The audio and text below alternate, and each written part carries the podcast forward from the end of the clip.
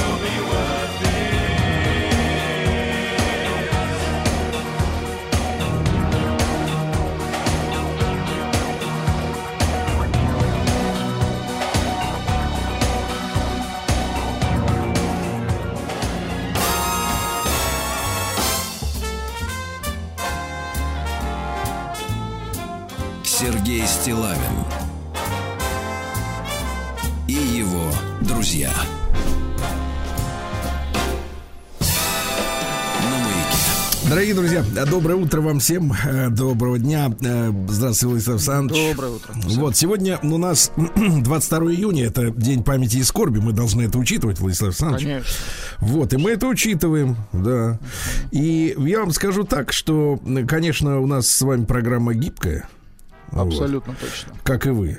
Да. Я вот. под вас, да. И как вы гнетесь такие. Вы знаете, я вот сегодня с утра, просматривая почту, угу. получил несколько писем, как, в которых наши слушатели э, порекомендовали обратить внимание на э, героя наших дней.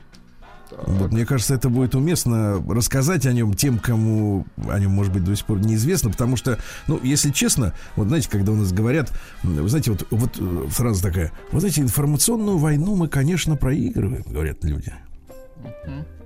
Так вот, знаешь, вот и с таким чувством, что, ну, вы понимаете, вот мы проигрываем, мы ничего не можем с этим сделать. Нет, как говорится, специалистов, нет этих самых, нет, так сказать, вот э, все есть, а специалистов нет. Вот. А что такое информационная, э, так сказать, э, война? Я не про сегодняшние события, сейчас поймете, о чем идет речь. Это когда на местах, которые, отве- которые должны занимать э, люди, э, значит, соответствующим воспитанием, м, вот, они должны быть там, понимаете? Вот и все. почему обратили внимание вот мы на э, героя России Александра Прохоренко? А потому что у него сегодня был бы день рождения. Вот 22 июня э, э, парень родился в 1990 году. И он э, погиб 17 марта 2016 года в Сирии. Он погиб в боях э, за Пальмиру, он был старшим лейтенантом. Вы знаете, совершенно, я смотрю на его фотографии, совершенно обычный э, парень, молодой мужчина. Ну, таких у нас много, правда. Э, я не могу такого человека представить, например, в маникюрном салоне. Вот. Абсолютно точно. да. Хотя их все больше и больше. Но тем не менее, мне кажется, все-таки пиар-составляющая преобладает. Да. Э, вот. э, Не видел фотографии его селфи в зеркале. Вот, э, в тренажерном зале. Ну, понимаете, в тренажерный зал все-таки, мне кажется, ходят люди, которым вот, э, э, ну, вот нет в жизни э, таких фи- физических э, Ну, я согласен м- с вами. мужских напряжений, Они не так. увлекаются спортом, скажем так. Ну, вот да. И они увлекаются телом. Да, да, совершенно Ну, точно. это их право, Это я разные не, истории. не отнимаю. Но тем не менее, я, вам- я почитаю небольшую статью, они в разных э, эм, источниках были опубликованы. Мне кажется, это в сегодняшний день, я еще раз напомню, памяти и скорби, 22 июня будет уместно, потому что, мне кажется, самое главное это не отделять тех героев от нынешних. Потому что иначе может создаться впечатление, оно ложное абсолютно, и оно не идет нам на пользу абсолютно, если думать, что вот, вот деды-то наши были, да, мужики, а мы-то вот такие рохли, да, вот э, ни на что мы не способны. Это деморализация называется. И, опять же, один из элементов информационной войны.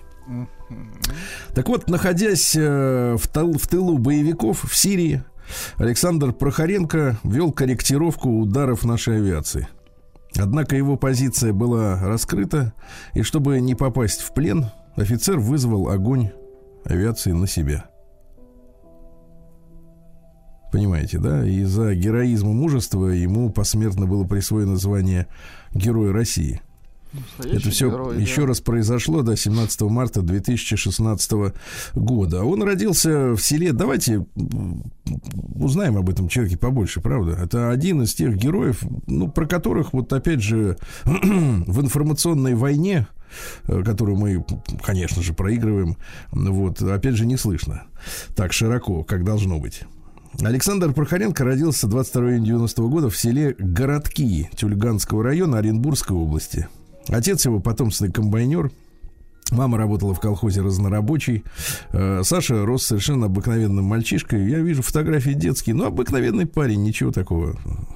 Да. Единственное, что Сашу отличало от других детей, иногда чрезмерная активность. В резвые игры, особенно в футбол, мог играть до упаду. Вот.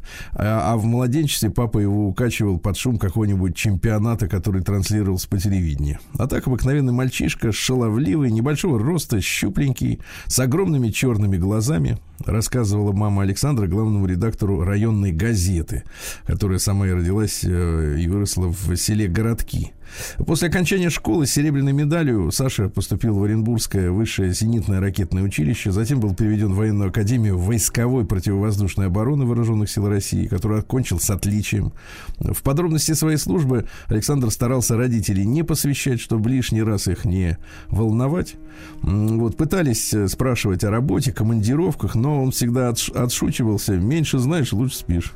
Вместе, э, да, вот с супругой Катей они в последний раз побывали в доме родителей в августе э, 2015 года. Ну а 19 марта 16 раздался вот телефонный звонок с сообщением о том, что сын погиб.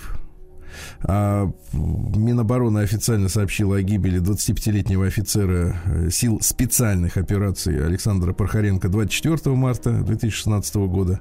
А вскоре появились и подробности его подвига. Вот. Для мобильности и скрытости бойцы, э, люди, которые, ну, указывают маяками, да, э, место, куда надо бить нашей авиации. Так вот, э, уходят на задание с минимумом боевого снаряжения, проводят долгое время в ожидании, в режиме радиомолчания, чтобы себя не обнаруживать. Наводчиков, естественно, постоянно, пытаются вычислить и уничтожить. Э, По данным военных экспертов, э, террористы в Сирии платили не менее 50 тысяч долларов за такого специалиста, за голову. Э, К моменту гибели Александр Прохоренко провел в тылу врага целую неделю, координируя удары авиации по позициям боевиков, и все это время террористы вели за ним, естественно, охоту. А он один. Когда его окружили, спецназовец вступил в бой с противником, а затем, чтобы не попасть в плен, вызвал огонь нашей же авиации на себя. Э, Мужеством и героизмом, кстати, нашего офицера восхитились и даже западные журналисты. Э, Вот британская, например, Daily Mirror назвала Александра русским Рэмбо, а французы э, начали присылать родственникам погибшего э, офицера свои семейные реликвии, награды отцов и дедов. Ну, есть такая у них традиция. Вот. Пришли несколько бандеролей. Вот такая вот, ребята, история, да? Вот такая история. Она вот история наших дней. И э, вот этот мальчишка, он родился в этот день, в 1990 году. Всего 26 лет ему было. Да, вот, Ну, 25, даже 26 не исполнилось. Смотрю на его фотографии. Действительно, вы знаете, простое, Может быть, даже кому-то покажется, что не излишне улыбчивая. Ну, один раз я вижу его фотографию, улыбается на своей свадьбе, глядя на невесту на свою. Вот. В остальное время нет, не суровый, просто нормальное, спокойное выражение лица. Знаете, у нас ведь, э, нас ведь начали э, там вот с, кон- с конца 80-х приучать, что мы не улыбчивые. Не улыбчивые мы, знаете, вот э, надо ездить, оказывается, в метро и улыбаться. знаете. Вот, идешь по улице и улыбаешься. Ну, это же фальшиво. Ну, то- Нет, это ли- два нет. варианта, Владислав Либо Александрович. ты Или придурок, фальшивый, или псих. Или придурок, абсолютно Да, точно. да, да, да. Причем, что самое интересное, Без- уже сейчас, это, вот, да. уже сейчас, знаете, в наше время я как-то читал материалы, что вот эту историю с улыбками э, в том же самом нью-йоркском метро, о котором потом нам звенели очень на- настойчиво, и говорили о том, что мы такие дикие, звероватые, какие-то вот неотесанные, неулыбчивые, закрытые очень сильно. Оказывается, ее специально продавливали, эту, эту историю там в конце 70-х, в начале 80-х, для, по-моему, для повышения привлекательности Нью-Йорка для туризма, что-то такое. Ну, то есть это была совершенно искусственная история, а, пиар, пиар-акцию, грубо говоря, которую нам впарили в свое время как для нашего самоощущения идиотами себя, вот как будто это такая реальность окружающая. Потому что, ну, понимаете, э, между грустью и э, радостью, да, есть совершенно нормальное нейтральное состояние спокойствия, психики. Слушайте, правда? мы искренние. Если нам грустно, Да. мы грустим. Мы- Если мы- нам смешно, мы радуем. Мы искренние. Правда. А не вот такой, что типа... Да, я вот смотрю на Сашины фотографии, опять же говорю, совершенно нормальный, обычный человек. Знаете, я не особенный, не могу себя назвать физиогномистом, э, тем более, что Ну, мы, я, кстати, я да, смотрю вот на него все-таки в контексте э, вот этой, этой истории, его жизни, его подвига, да, говорить. Но, вы знаете, бывают лица, вот, ну, вот у вас, например, лицо, да? Ну, ну конечно. как? Ну, понимаешь, что с человеком можно, в принципе, э, Да, в принципе, Провести я, время. я согласен. Да как и Да. с вашим. Я вот Да, смотрю да на и вас. с- ну, вот- да и с моим тоже. ну, Провести не- время не с моим потянем лицом. мы, понимаете? Не нашим. потянет, Не это я потянем. согласен, совершенно, да. Это я с вами А, тоже согласен. Да, бывают лица жуликоватые, бывают опасные, бывают тревожные. Да. разные лица бывают. А вот у Саши, у него простое лицо, знаете, вот человека, ну, вот, я, я- опять же, мы в, в контексте того, что мы о нем говорим, мы о нем знаем уже, да, мы задним числом это, это- об этом рассуждаем. Но, тем не менее, э, число, э, лицо не, не человека, от которого ожидаешь подлости. Вот. Э, нельзя сказать, что так сразу на него, знаешь, положился и все, но не ожидаешь подлости, это точно. Простое, нормальное, э, открытое, вот, спокойное, главное слово, спокойное лицо, без вот этих вот лживых, фальшивых эмоций, никому не нужных, идиотских, да, и вскриков там «вау» и прочее, прочее.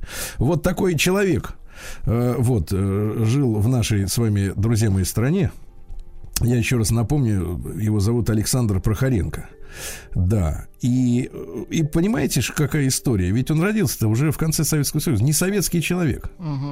Нельзя сказать, что да, вот э, совершил подвиг советский человек. Вот вы, например, советский, я тоже, но лицо не то. Вот. Да, а он вот не советский, а совершил. Значит, что-то другое сидит внутри. Значит, что-то другое в сердце, да, значит, что-то другое в голове. Вот, когда вот э, человек совершает такое э, на, на поле боя. И низкий ему поклон. Светлая Абсолютно, память. конечно. Да. Еще раз запомните, ребята, в этот день, в 1990 году, родился герой России Александр Прохоренко.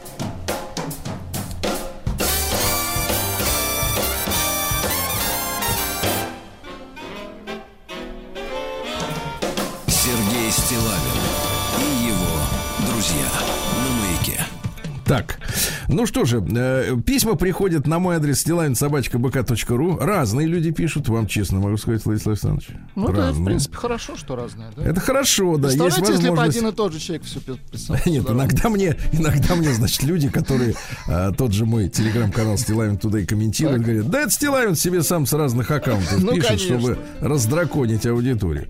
Нет, ребят, не так это делается. Темы надо подавать. э, Разный стиль письма, это чувствуется. Нет, нет, я имею в виду, что темы для Конечно. дискуссии надо выбирать такие, конечно. которые вызывают, соответственно, Один приток разного рода комментариев, в том числе, может быть, с, неск- с нескольким завихрением. Так.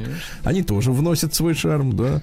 Да. Ну ладно. Значит, при- при- при- пришло ко мне письмо. Сейчас попробую даже найти от кого? От Евгения. И э, достаточно фра- фраза странная, да, ну, допускайте шарманку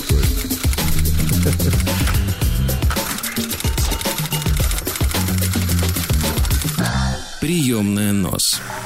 Народный омбудсмен Сергунец. Доброго времени суток вам, э, мерзопакостное обращение, да, Сергей и Влад, да. Не пишите, дорогие наши писатели, доброе Да. время суток. Вы пишите, когда пишете. Конечно, Пишите вечером, вы, вы, вы, добрый вы вечер. бесите артиста. Выбешиваете. Кто артист? Где артист? Да, а заголовок у письма достаточно странный. э, Фраза. Может так побольше шанс. Ну, чувствую, вот не просто было товарищу писателю. Не, ну не то, что не просто. Ну, понятно, что вот перед человеком э, открыто письмо, да, но в нем надо заполнить тему письма. Ну, он ж не писатель, не журналист. Как он будет выдумывать те- тему для того, что хочет рассказать? Пишет вам Евгений, 38 лет, э, город Нижний Новгород. Дифирамбы вам петь не буду. Сам факт того, что я вам пишу, уже огромный для вас комплимент. Уже признание. Согласны, согласны. Ну вот куда от этого деться? Прям на вот может бьет ведь. Это отлично. Итак, не сюсюкаясь, приступаю. В фирме, в которой я тружусь, принято делать каждые два часа 15-минутные перерывы. Как правило, коллектив тратит их на походы до магазина за печенюшками к чаю.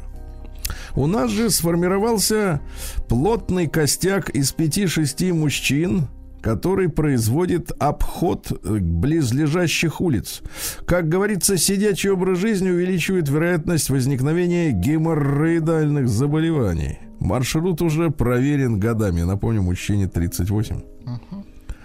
И вот, значит, идем мы по этому маршруту и видим у тротуара на траве тело мужчины лежит лицом вверх. На вид, на вид 65-70. Ориентировка прям. Затылка Одет не богато, но прилично. Одет не богато, но Да. прилично. Ну, Вот, не бомж какой-нибудь. Но видно, что закладывает частенько за воротник. Вот вы как таких распознаете? Ну, видимо, по цвету лица, скорее всего. Я так думаю. Хотя Ну не факт, хорошо. хотя Или не сердце факт. подсказало. Тут важно отметить, что у нас э, сегодня первый день более-менее теплый. До плюс 18 градусов доходило. А на днях холодно было, плюс 5-7 примерно. В общем, резко потеплело. Именно поэтому, видимо, мужчина был очень тепло одет. Ботинки на меху, куртка утепленная, даже шапка вязаная. Подходим мы, значит, э, к этому мужчине, спрашиваем. Мужик, ты живой? Зашевелился. Живой, говорит. Как зовут? Дальше называет фамилию, не буду произносить ее. Чтобы человека не Ну, компрометировать. зачем, конечно. Не надо фамилии. Давай, по- по- допустим, не фамилия.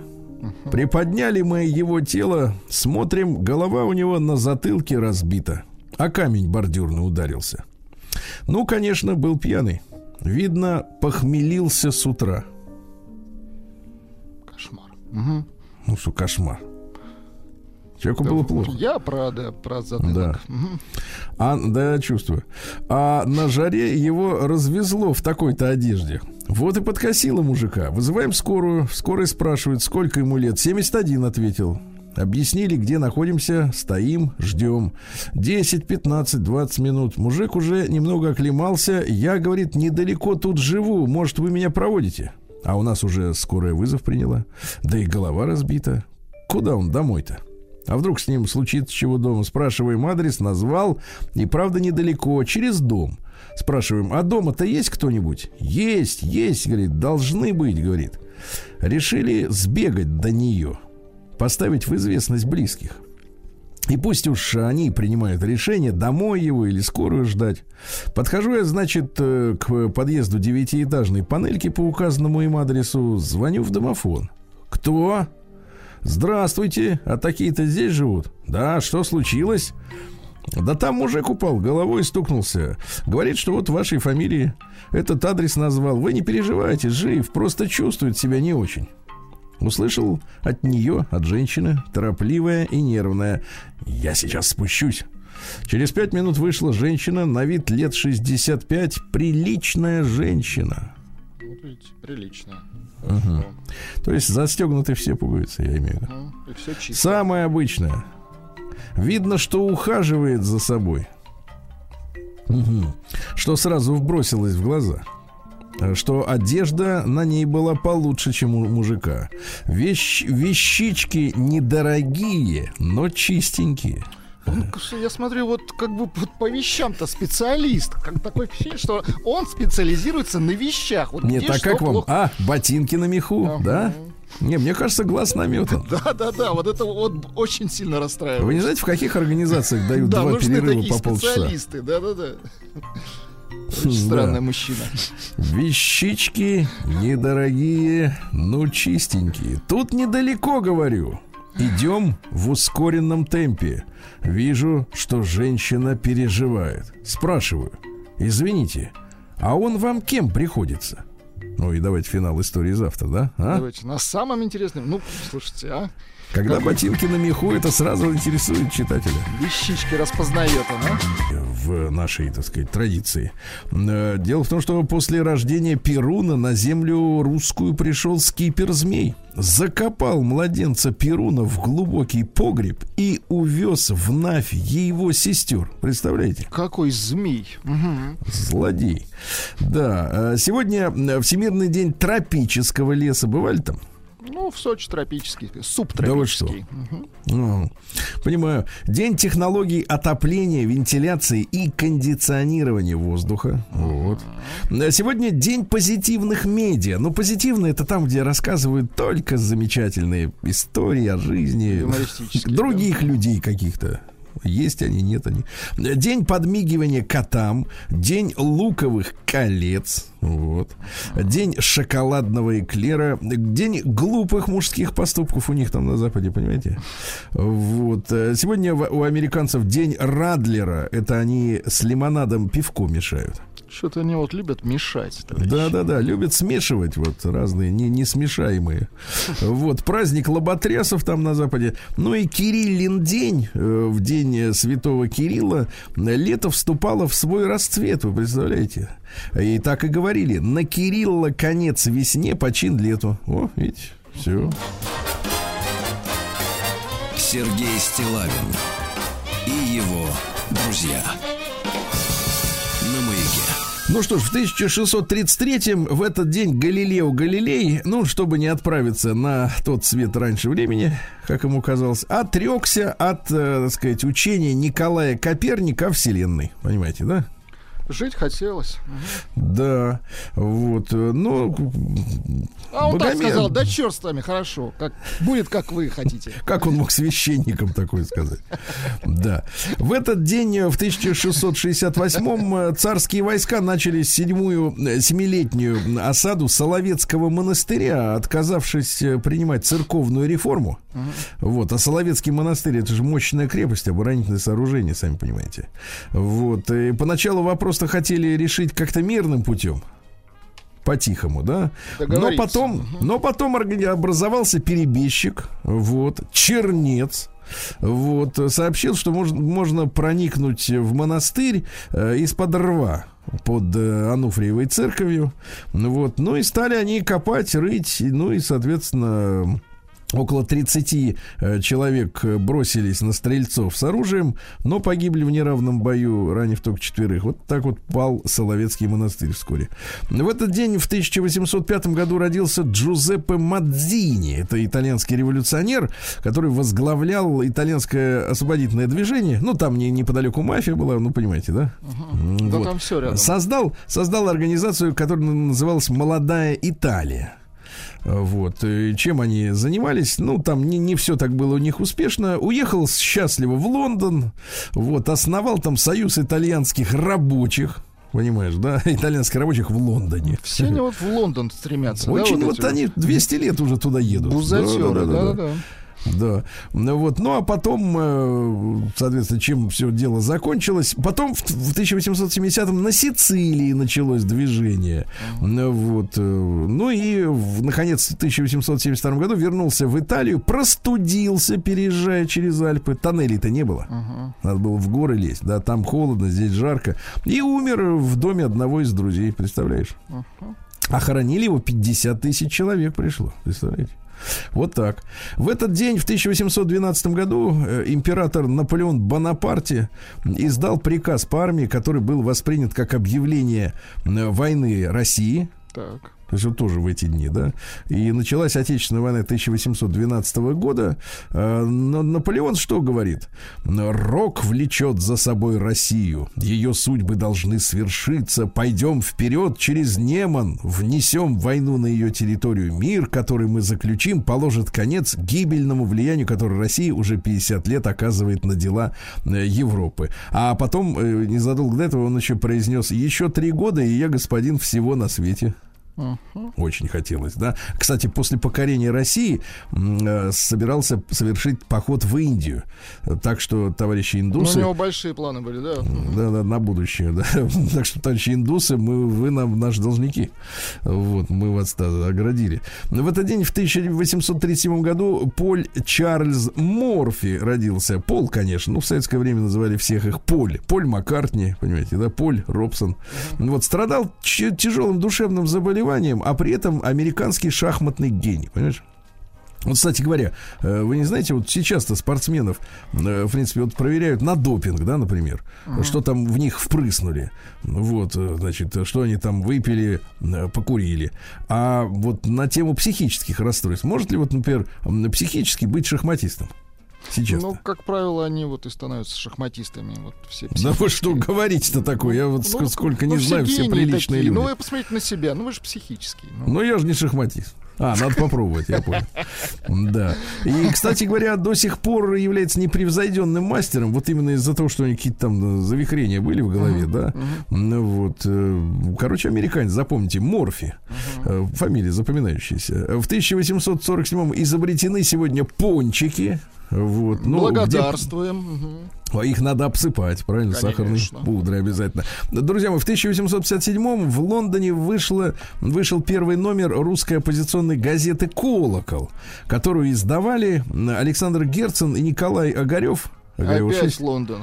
Да, опять Лондон, да. Мы сегодня обязательно, ну, сегодня такой юбилей получается, не совсем круглая дата, но тем не менее, э, про Александра Герцена обязательно сегодня поговорим в эфире, потому что, помните, декабристы разбудили Герцена. Да-да-да. Тот ударил в свой этот колокол, вот он сегодня ударил, да. И вот смотри, 1857, по- получается, через 60 лет полыхнула революция, да? Ну, уже не первая.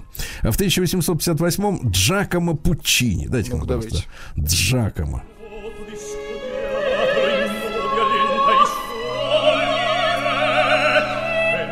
Проблема была такая, знаете, вот у него э, очень любил тосканские сигары.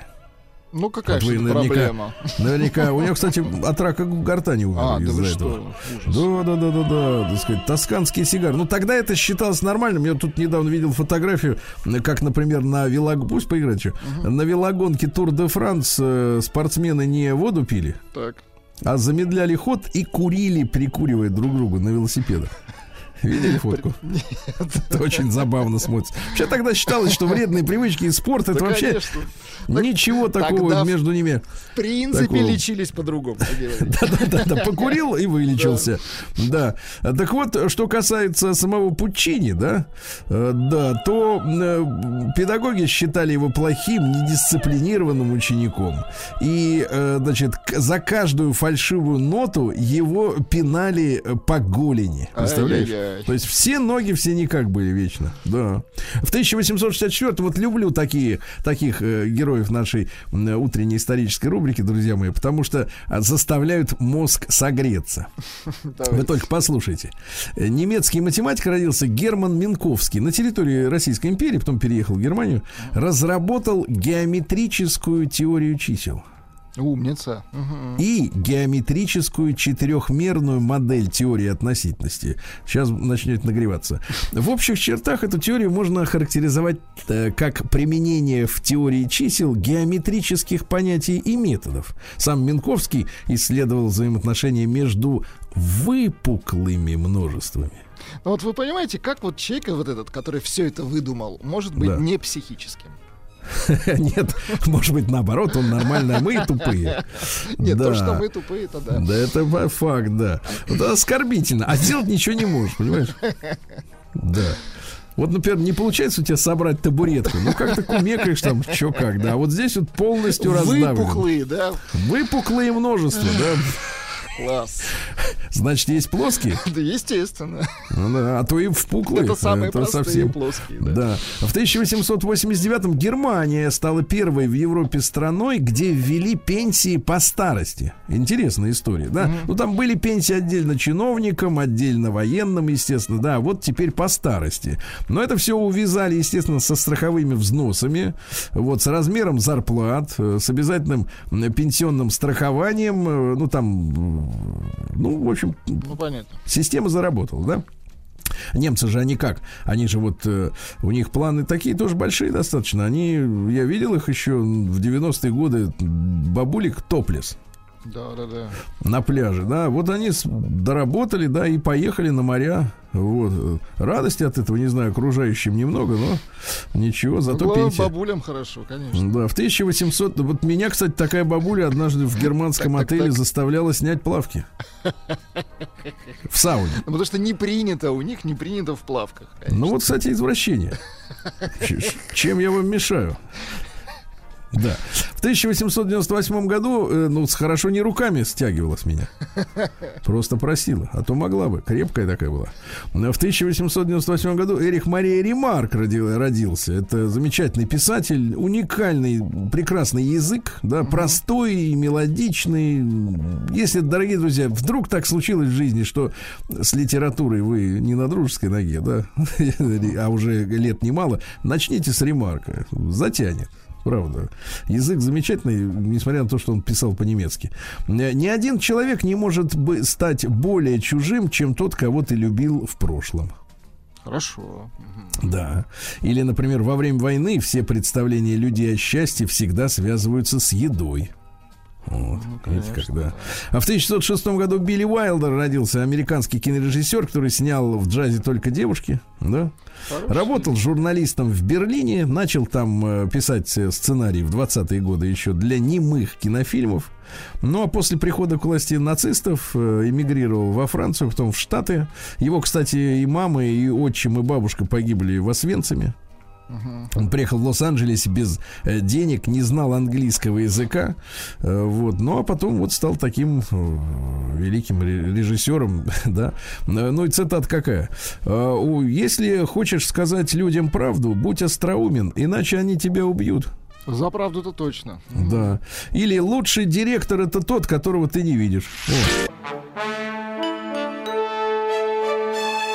Сергей Стилавин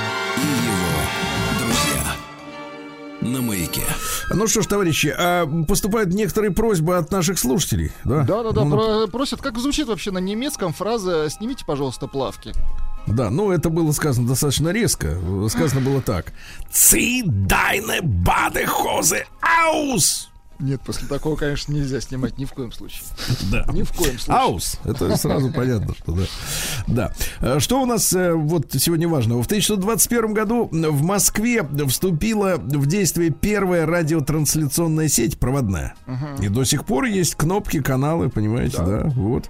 А в 22 году, ребят, сегодня столетие со дня рождения Василия Степановича Петрова. Вроде как простые фамилии, имя, отчество, да, таких миллионы. Но легендарный артиллерист, дважды герой Советского Союза, вот в чем история-то? При переправе через Днепр, Так. знакомые названия, да?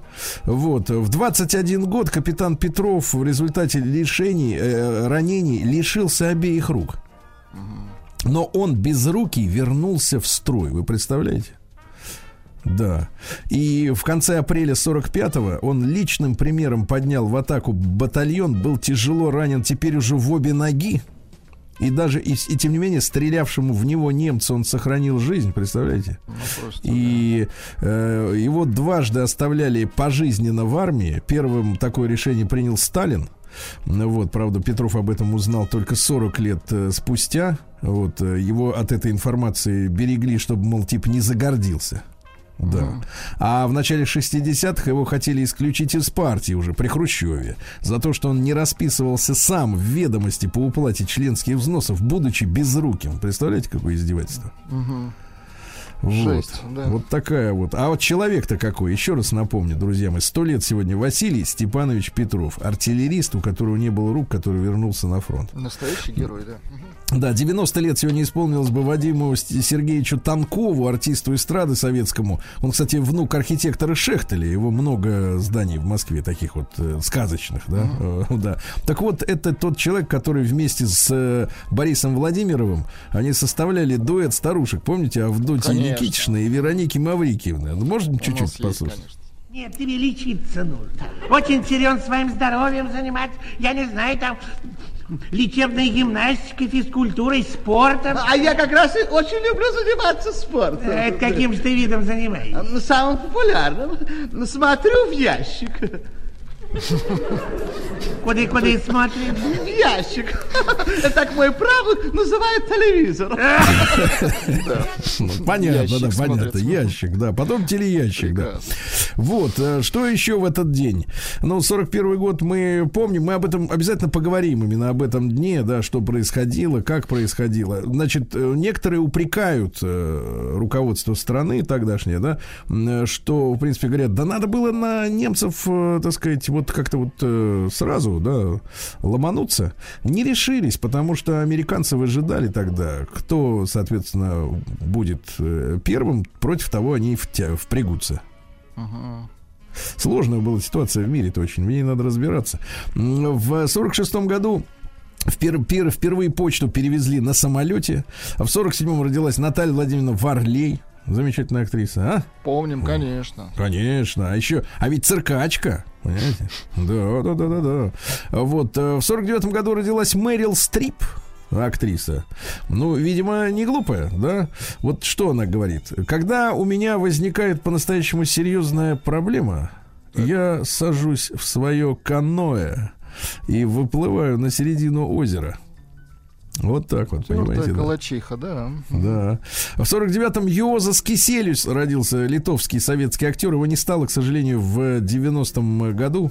Э, Молодой человек еще был. Долгая дорога в дюнах, помните? У нас есть музыка, конечно. Прекрасно. Многосерийный.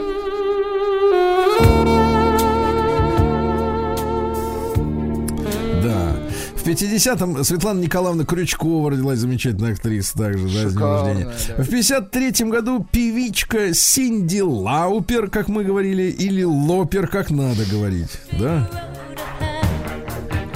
Ну, безгливая она, конечно. Ну, понятно, понятно. Владимир Владимирович Шахрин в 59-м году родился. А, конечно. приличный человек, да.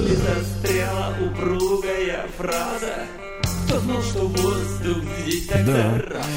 Да, кто бы мог подумать. Да, в 61 году Джимми Сомервиль родился тощий, головастый. Так, так, Да. так, Сомервиль же где-то был. Ах, Сомервиль. вот он он, к- Коммунартс. Песня-то из 70-х. Ну, естественно, естественно. А в 64 году писатель Дэн Браун, спекулянт, правильно? Но он так ловко все вот это, вот, понимаете, Да. собирает в своей истории. А, ну а что он как бы говорит, цитаты? Ну, понятно, что за него говорят его книги, но тем не менее, вот цитаты в одном из интервью. В Космополитене пишут, что две трети просьб потереть спинку заканчиваются сексом. Наверное, пишут. Да, в 73 году в Организацию Объединенных Наций приняли и ГДР, и ФРГ. Кстати, вот что-то не заметил я, не, не уловил этот момент. А как Организация Объединенных Наций отнеслась к тому, что ГДР поглощена Федеративной Республикой Германии? Фактически, да? В 86 году в этот день, вот конкретно в этот день, друзья мои, Диего Марадонна, аргентинский футболист, забил гол рукой Бога. Помните? Да, конечно. Потом еще Скандал. появилась намного позже э, нога Бога, но это уже другое. это Так вот, э, забил в ворота сборной Англии. Вы знаете, тогда на при телетрансляциях, да, зрители видели повторы, а судей нет. У судей не было, у, у судей, да, не было возможности при помощи видеозаписи Ну, да, проверить. тут же на месте пересмотреть. Да, Да, тут или момент. Они тогда этого не делали, им показалось, что они руку не видели, а все остальные видели на стоп-кадрах, да, что действительно Марадона как баскетболист фактически. Он, он схватил его и забил. На, ну, там на доли секунды, понятное дело, да.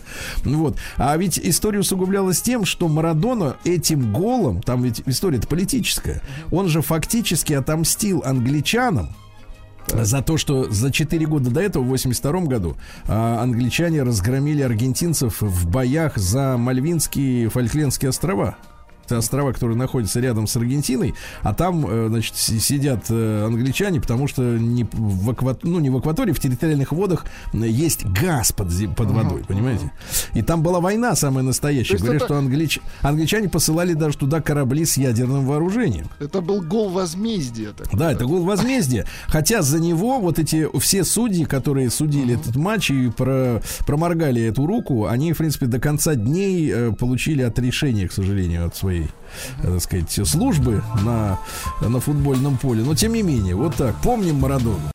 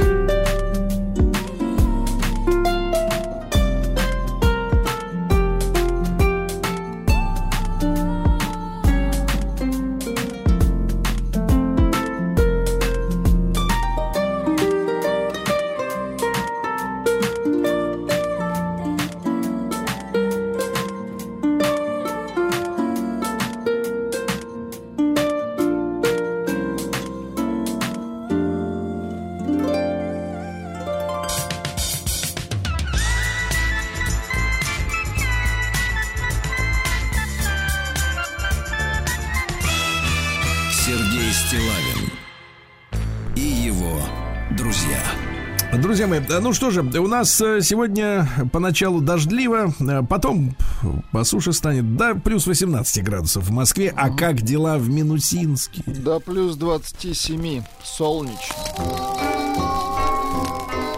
Согласен, не очень.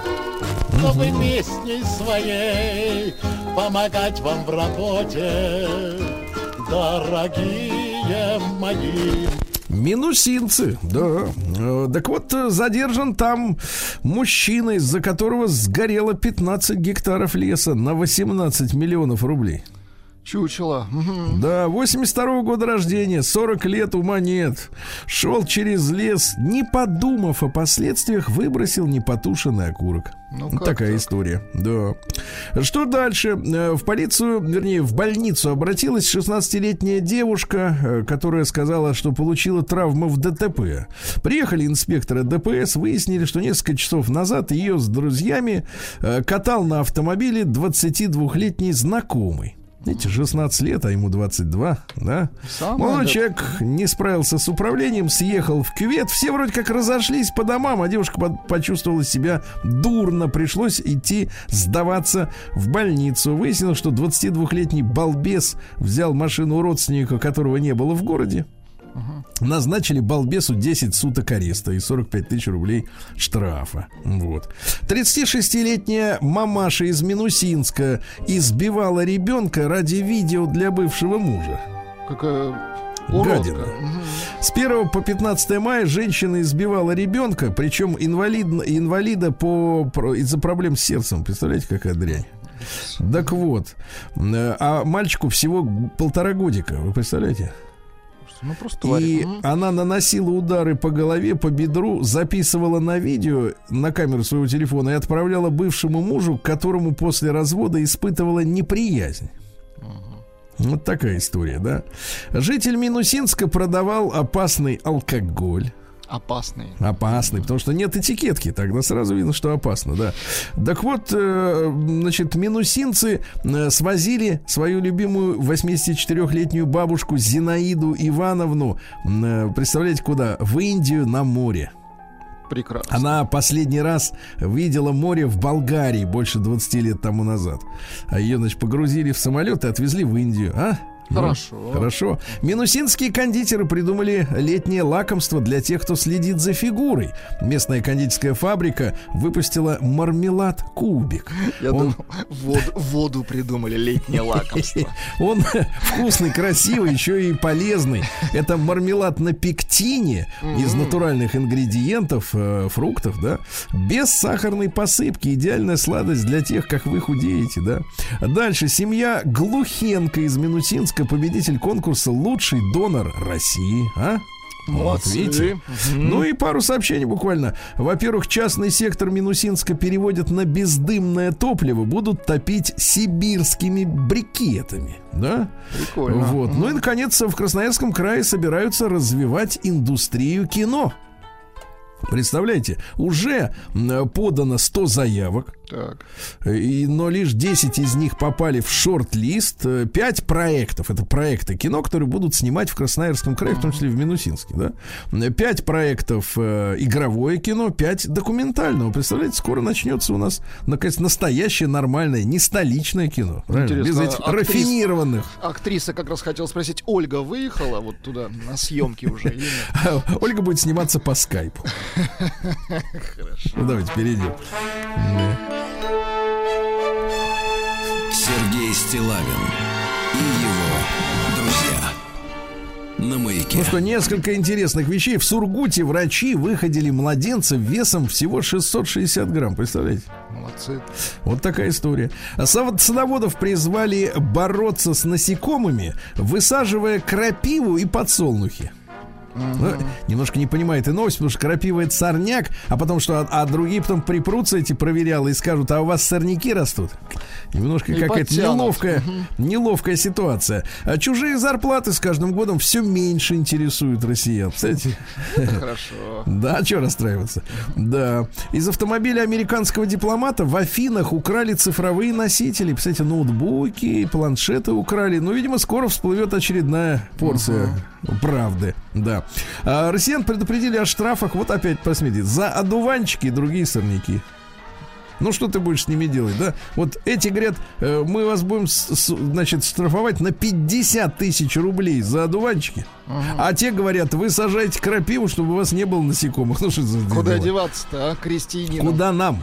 Да, э, выяснилось, куда клещи присасываются чаще всего. У детишек к шее и к ушам, а у взрослых в пах лезут. Ай-яй-яй. В пах лезут, да. В первый день московской недели моды в ГУМе прошел показ 18 брендов. Я просто хочу, чтобы вы знали, какие у нас есть бренды, чтобы за ними охотиться. Значит, читаю по слогам. Рубан, значит, э, Артем Кривда, э, Чепурина мы знаем, да, Мастерпис, Naked Shoulders, это голые плечи по-нашему. Э, Вот. Сьям. Э, Дбркв Байкатя. Отличные бренды. Волки, бренд Волки, и все по латинскими буквами все написано. Да, вот какая-то история. Когда же наконец начнутся вот э, фамилии нормально писать, да? Модельеры свои. Морозов Вот, и сыновья, а? Ага. Морозов и внуки. Да, Минстрой поставил цель обеспечить к 30 году по 34 квадрата жилья на человека. А? Вот. А сатирик Леон Измайлов э, признался, что никогда не пробовал жить на одну пенсию. Вот. Видите как. Ну, А Ши- Никогда не поздно их. да, да, да, начать, да. Вот, гастроэнтеролог, предупреждает, что холодная вода в жару может вызвать даже смерть. Осторожней, товарищи. Да. Дмитрий Ме- Медведев заявил, что Запад обрабатывает российских специалистов, чтобы переманить их на работу за границу. Это знаете, как называется? Релокация. И называется отвратительно, Да. да? Сенатор Бондарев раскритиковал Министерство просвещения в связи с учебниками истории. Он говорит о том, что э, в, учебниках истории допускается антироссийская пропаганда. И надо проверить, на какие бабки, из каких фондов эти книжки издаются. Представляете, Да какая что? диверсия? Да. Назван средний чек на семейный отдых в Крыму по системе «Все включено». Десятидневный тур на двоих Например, если бы мы с вами поехали, по программе все включено, стартует от 50 тысяч рублей. Но все включено, да. Новость, которую я не знаю, зачем, в принципе, публикуют э, средства массовой информации, но так, для общего представления. 27-летний певец Крит, так называемый, потратил за май 34 миллиона рублей. Никуда это не годится. Никуда. Никуда, я сказал так. Ему тоже не годится. Вот так вот, да. Вот что интересного еще. МЧС обучит московских курьеров, которых сейчас э, много развелось, да, правилам оказания первой помощи. То есть вот если, например, Правильно, с- да. упал, споткнулся, курьер гипс. Все, да. Вот. А, Комментатор Губерниев назвал имя потенциальной соперницы нашей фигуристки Загитовой в боксерском поединке. Так. Вот Загитова может провести бой против Бузовой. Ну, в принципе, ты знаешь, Владислав Александрович, вот если бы они были одеты не как вот спортсмены, да, там шлемы, э, плавки, там эти штаны, а вот как женщины, как они вот в ресторан ходят, я бы на это посмотрел бы, честно говоря. Очень любопытно было бы. А в Омске проглотившего пятирублевую монетку мальчика спасли сотрудники ДПС. Судьба монеты не уточняется. А, парабены в шампунях могут спровоцировать выпадение волос и бесплодие. У меня вопрос, вот, честно говоря, сейчас даже не к производителям этих, этой гадости, они это делают из-за дешевизны, правда? У меня вопрос к контролирующим органам, которые дают разрешение на торговлю. Товарищи, а если мы вот так прекрасно знаем, что парабены могут вызвать бесплодие, выпадение волос, почему мы даем вообще разрешение на торговлю вот этой заразой? Конечно. Ну, вот так вот, чисто, чисто на бытовом уровне вопрос. Ну, Почему мы даем Не понимаю. А, дальше. А, почти половина россиян не уходят в отпуск из-за рабочей необходимости. Это естественно, да. Ну и что еще интересного? А, во-первых, э, российская аудитория запрещенного в России Инстаграма снизилась в пять раз. Логично. И, наконец, гениально. В России создается платформа для шеринга станков. Понимаете, о чем идет речь? Делиться есть- станками? Не то, что делиться, а вот, например, станок же он, может быть, не круглые сутки работает. М, Конечно. А кто-нибудь может приехать, на нем выточить что-нибудь нужное ему и забрать. Гениальная идея в нашей Здорово, ситуации да, открытия, да. Ну что, перейдем к феминизму.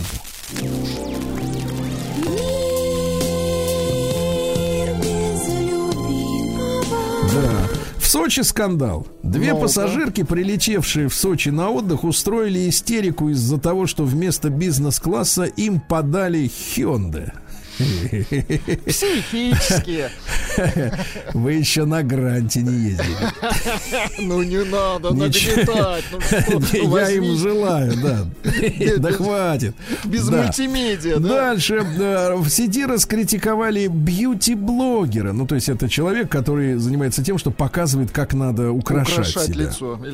Да, а, раскритиковали за то, что показывает, как надо наносить макияж на лицо обезьяны. Или на морду, непонятно, да. В Лондоне водитель автобуса в 12 ночи не пустил пассажирку с жареной курой. Э, Шофер э, сказал, либо выбрасывай куру, либо оставайся на остановке. С той стало страшно, представляешь, пришлось девке выбросить курицу. Ай-яй-яй. Названа зарплата Чулпан Хаматовой в Новом Рижском театре 1200 евро в месяц, я посчитал по новому курсу. Ну-ка. 80 тысяч рублей. Ну, не жирно, конечно. Ну, знаешь, из голода не помереть. Правда, Ну, цены их не хватит, знаю. согласен. Цены не знаю, что у них там сейчас, да. Ну и что еще интересного? Во-первых, миллионерша раскрыла значение обилия дорогих украшений на людях. А, Дорогие украшения свидетельствуют о том, что недавно эти люди были бедны. Да? Ну и, наконец, э, давайте, тонкие косы стали самой модной прической лета 2022. Ну, это когда волос мало, то, в принципе, Когда косы практически нет волос. Косы тонкие, да. Можно и на бороде заплести. Видел. Новости капитализма. Да. Ну что, товарищи, из-за инфляции американцы отказываются служить в армии. Что говорят, мы пойдем, вернемся через год, через два, через шесть месяцев, а бабки-то уже не те. Как же мы будем харчеваться, они спрашивают. Покупательная способность Конечно. упала, не могут добрать людей. Если, говорят, отсеять наркоманов и больных, так вообще никто не хочет. Представляешь, а вот наркоманы и больные хо- хотят, но их не берут. А В Британии газета Guardian рассказала, для чего Борис Джонсон так активно м, работает с Украиной. Отвлекает от внутренних проблем. Отвлекает, да. Родители в Китае сдали дочь в полицию, узнав, что та украла у них 25 тысяч долларов, потратила на онлайн покупки, походы в магазины, а оставшиеся бабки а, бабками оплачивала игры и жрачку. Они так дочери сказали, а теперь ты сядешь вот так. Да, полицейские потребовали, значит, чтобы школьница передала им чеки за все покупки, сделанные на украденные деньги. После этого офицеры связались с банком, с магазинами, объяснили ситуацию. Вернуть удалось только половину, девушка сидит. Вот так вот, да. Ученые выяснили, что после рабочего дня люди говорят быстрее. Вот. А, геев-республиканцев не пустили на съезд партии в Техасе республиканской. И там же принято решение в 23 году добиваться отделения Техаса от Соединенных Штатов Америки. То есть решение было принято без геев. Понимаете, да? Те против, конечно. Вот. А Малазийский депутат объяснил, что наводнение способствует притоку туристов, волонтеров. А, вот польза, видишь, для бюджета, тем, тем не менее, да. В Иране м, по кусочкам медленно, аккуратно собрали полностью американский дрон э, из сбитых останков. Видите как? Молодцы. С моего любимого французского актера Даниэля Отея, который в одном из фильмов работал на фабрике презервативов, э, сняли часы стоимостью 40 тысяч евро в Неаполе. Ловко. Ловко, да-да-да. А сын Илона Маска, сыночка, решил, решил сменить пол и отказаться от фамилии отца. Да? Наконец-то. Ну и, наконец, друзья мои, обращаю ваше внимание на эту новость из-за проблем с нашей грамотностью наших журналистов. Вот смотрите, как звучит э, значит, заголовок. Крокодил съел жителей Индонезии на глазах у его друзей. Получается, на глазах у друзей крокодила. А, друзья так поговорили. Посмотрим сейчас, что. Нет, нет, ну, а нет, друзья говорили так, ну что, вкусно? Россия криминальная. А ну что ж, давайте посмотрим на... Давайте с хорошего начнем. Заключенный московского следственного изолятора номер 6 потребовал разрешения разместить в своей камере портрет президента. Я думаю, нужно разрешить, конечно. Инцидент, причем в женском следственном изоляторе. Вот в этом, так сказать, нюанс некоторый, да. Москвич на улице Академика Королева, там, где телецентр, помните, да, находится. Вот, а, случайно спас двухлетнюю девочку. 35-летняя мамаша вышла в подъезд, вдруг забыл, вдруг вспомнила, что, а я же дверь забыла закрыть. Пока ходила запирать, Значит, да, девочка подошла к окну и выпала двухлетняя. А там внизу мужик поймал. Молодец. Видите, молодец, а мамаша нет. А Мичка подделала свидетельство о рождении 45-летнее, чтобы получить мат-капитал за несуществующего ребеночка. Ну, это, в общем-то, дело понятное, дело, дело наживное, да. Москвич сломал челюсть знакомому за то, что тот отказался бить друга. Понимаешь, друг дороже, чем знакомый, да. Дороже, чем челюсть. Мужчина, который избил в электричке подростков из-за пирсинга и, и сам выложил видео в интернет, объяснил свой поступок. 20-летний Александр возвращался на электричке, сильно устал. Увидел школьников, у которых пирсинг. Одному разбил нос и заставил обоих вытащить пирсинг. Видите, воспитатель. Это воспитатель. Воспитатель. И сам же выложил видео. Теперь вот э, извиняется. В Ивановской области школа заплатит компенсацию ученику, которого избили в раздел. Слушайте, было бы в нашем детстве такое, ну бей, бей меня еще, еще плюс 2000. Да? Вот. На Камчатке завели уголовное дело на гаишника, который ногами бил пьяного водителя. Вот. Ну и пару сообщений еще. Во-первых, в Москве трагедия страшная. В 17-летнего массажиста изнасиловал э, принимавший у себя дома заказчик. Причем ужас след- для, для кинематографа сценарий вообще, на самом деле. Может, Федор Сергеевич как-то подтянется. Э, Позднее жертва обратилась в полицию, объяснив, что сам согласился на акт ради знакомой девушки, которой нужны деньги на лечение. Вот сюжет. Вот Кино. сюжет, Владислав Александрович. В Рязани 14-летняя школьница тырила телефоны в общественном транспорте. Ну, это мелочь. Ну и, наконец, давайте просто вот поставим вопрос ребром. В Московской области девочка нашла у себя дома БДСМ наручники и случайно приковала себя к батарее. Вопрос, откуда в доме БДСМ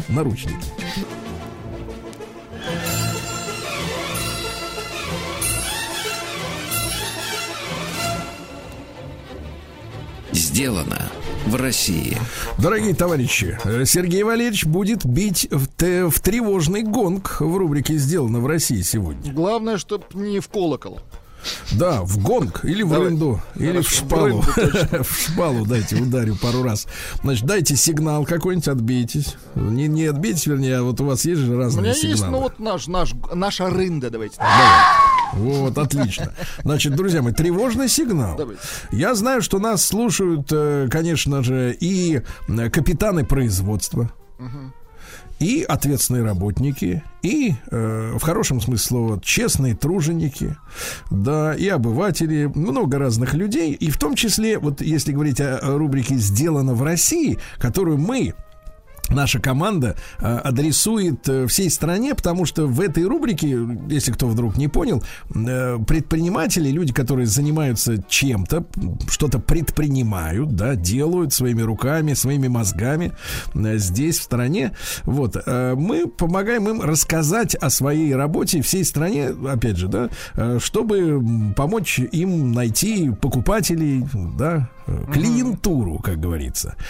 И вот история-то какая? Э, Есть бизнесы э, там или предприятия, где работает один человек, два, несколько, да? Есть э, там большие коллективы. И я понимаю, что вот в этих командах, да, обязательно найдется человек, который, например, нас слушает Так. Да, вот, и хочет как-то породить за свое родное производство, за свое родное предприятие. Вот недавно был случай, буквально на днях, Владислав Александрович. Получаю письмо на мой почтовый адрес стилавинсобачка.бк.ру. Там мне человек рассказывает о том, что вот он работает в крупной компании. Они, значит, э, поют нашу страну э, всю от мала до велика и чайком, и кофейком, да, и то все я думаю, ну какая прелесть. Я понимаю, что таких, в общем, в принципе, ком- компаний немало. Но, тем не менее, думаю, в общем-то, в принципе, не, не грех и помочь людям, да? конечно. Э, И вдруг, э, так сказать, обо всем уже договорились, а накануне эфира вдруг приходит сообщение. Так. И оно меня расстраивает. Вы знаете, собственник запретил нам общаться в эфире. Странная история. Может, э, у собственника личные счеты с Сергеем Валерьевичем, я подумал. Трудно, трудно понять, э, трудно понять. Но, дорогие друзья, хотел обратить просто ваше внимание, что если вы не являетесь собственником, да, и не знаете, как человек этот или женщина, или мужчина, или люди, э, акционеры, если вдруг там отреагируют на предложение рассказать о себе в эфире федеральной радиостанции, потому что, видите, у людей с разными э, умственными наклонностями могут быть разные ответы на этот вопрос. Хочу, не хочу. Э, Психическим состоянием. Да, да, да, не- которым не помогает даже заветное слово, которое, в общем-то, в принципе, преображает любого барыгу э, на слово бесплатно. Вот, вы То сначала... есть даром. Да, вы сначала проверьте, пожалуйста. Ну, я понимаю, что вам хочется именно помочь своему предприятию, да, но, тем не менее, нужно спросить разрешение у старшего. Есть такая история, как субординация, да? конечно.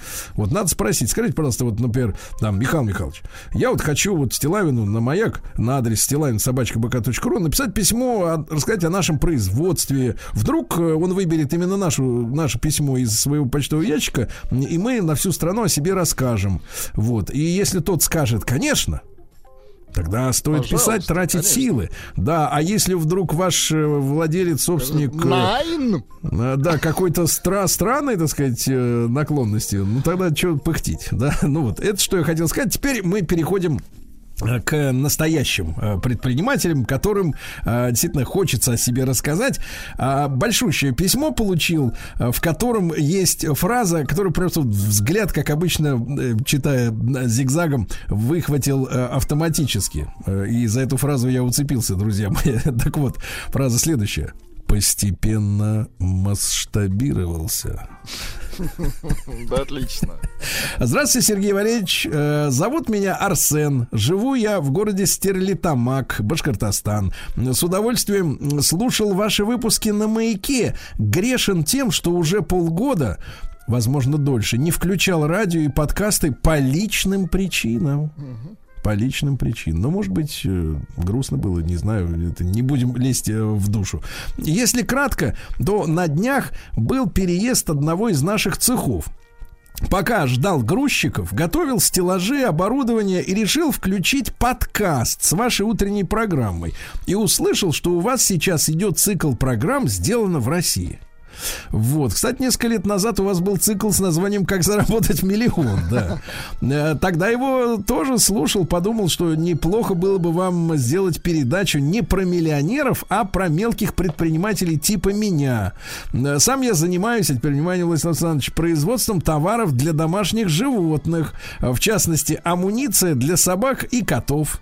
Лежанки, попоны, одежда, когтеточки для котов. В процессе запуска цех по производству лакомств для собак. На сегодняшний день ассортимент чуть меньше 200 позиций. Представляете, 200.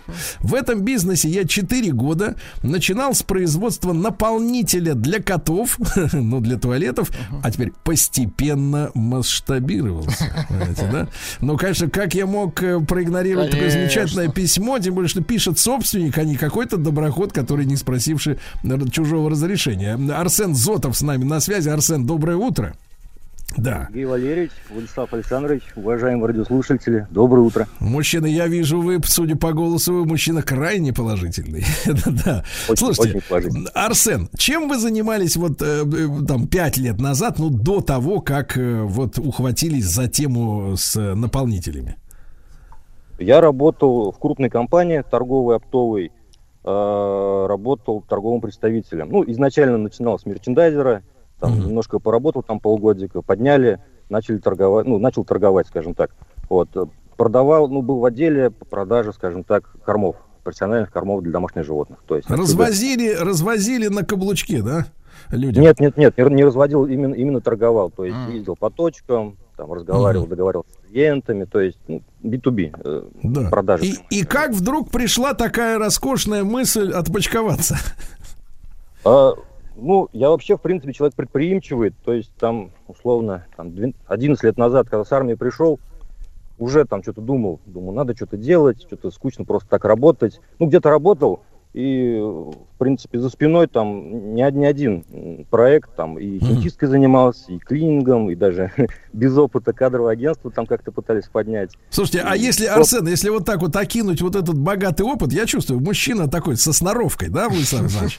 А, Я бы сказал так, э, если бы, э, так сказать, современные девушки не были помешаны на гламуре, я бы вот им посоветовал бы обратить внимание на таких людей, как Арсен. А, Да, потому что, видите, лежа не лежит перед телевизором, правильно, с пивасом, пузо не вылеживает, вот, всем за что-то бьется. Э, В общем, за- с ним можно почувствовать себя как за каменной стеной, правильно, Арсен? Да? Ну, на- надеюсь, что да. Я даже больше скажу. Э, Сегодня, получается, с утра отвез ребенка и поехал по работе. Сейчас вот сижу возле ветеринарной клиники, ну, Так. разговариваю с вами, ну, в машине, получается. То есть лежа не Хорошо, не что лежу, вы да. не в ветеринарной клинике лежите. Значит, смотрите, Арсен, а, а скажите, из тех видов деятельности, которые вы занимались уже, да, попробовали, вот самый, можно сказать, такой, ну, не хочется употреблять слово геморройный, но самый такой ну, неинтересный с точки зрения затрат и выхлопа. Вот э, чем не советуете заниматься молодым предпринимателям из, из того, чем вот вы в прошлом э, бал- баловались? Я скажу немножко иначе. А, Вот э, если посмотреть на весь этот опыт, я вот понял, что многие люди спрашивают, говорят, блин, чем бы заняться, охотно на себя работать и так далее. Вот прям совет. Сначала, ребят, надо разобраться в себе, понять, что тебе нравится конкретно, и уже от этого плясать. Вот, если так. А Так. вот эти моменты, типа там, затратно, не затратно, это дело такое наживное. То есть, если есть желание, если есть амбиции, оно все придет.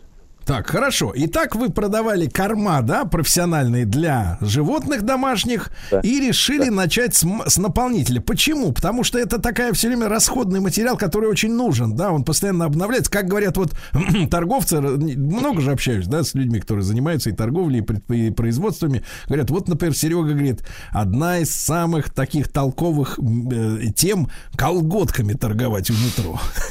Потому что женщины, они такие люди, у них они все время рвутся. Расходный И они, материал, значит, да. их все время берут, да, и поэтому это золотая жила, да, торговать, э, значит, колготками у метро. А кошачий туалет тоже, как, если человек тема, завел да. кота, он же его не будет пересаживать, понимаешь, на, на газету, правильно? Он же все время так и так и подсел, да, на этот самый наполнитель. Из чего вы его делаете? Вот расскажите. А, смотрите, тут немножко иначе все было. А, Когда, получается, я работал вот в этой компании, я такой человек, мне нужен рост всегда. Скучно, то есть сидеть на одном месте, скажем так. То есть, там, Вы добился- масштабируетесь, мы это поняли. Да, да, да, да, да. Вот. И в, в этот момент времени как раз я, ну, мы, мы, в общем, с супругой, с ребенком отдыхали, думаю, надо что-то делать. Звоню руководству, говорю, этот, сейчас вот с отпуска приеду, дайте мне ставку там уже, ну, супервайзера, потому что, ну, уже надоело, уже охота дальше двигаться, потому что результаты были хорошие. Все такие, не знаю, не знаю, надо подумать. Я думаю, ну, ладно, думайте, как бы, а сам для себя уже решил, что надо потихоньку, ну, сливаться, скажем так. И э, они, получается, там через несколько дней перезванивают, говорят, да, все, вот тебе ставка супер, но только не на кормах, а там на печеньках. Ну, компания большая, там разные прайсы у них. Я говорю, не, ребят, неинтересно, как бы, и ушел. А до этого, до этого, ну, сейчас я уже могу про это говорить, я уже там давно не работаю, э, начал, ну, то есть работал там и одновременно занимался как раз наполнителями. Как я пришел к наполнителям? Это прям случайно произошло. Я там всю дорогу, а, ну, если так вот можно грубо сказать, планировал заниматься мясом, э, то есть купля-продажа, да, и иметь при себе небольшой цех по переработке, то есть там полуфабрикаты делать. Уже начал покупать там потихоньку упаковку, оборудование. Что-то не то было. И в один прекрасный, одну прекрасную ночь сплю, просыпаюсь, ну, с утра, и думаю, Арсен, ты, ты что? Какое мясо? Вот же у тебя, пожалуйста, база есть. И все, буквально там за день переобулся, начал изучать и за- зашел в этот бизнес. Арсен, а из чего он делается-то? Вот сырье какое? Ну, конкретно то, э, с чего я начинал, был древесный наполнитель, то есть бюджетный. Вот, опилки хвойных пород деревьев. Самый дешевый, да-да-да. Да-да-да. Слушайте, а потом, как вы перешли на все на это, на лежанки, попонки, это ж нужны, получается, эти швеи, мотористки, ткач, нет, ткачи не нужны, понятное дело, да. но вот э, как вот, сколько сейчас на тебя да, работает людей-то? Э, Людей работает сейчас 4 человека, если в штате говорить.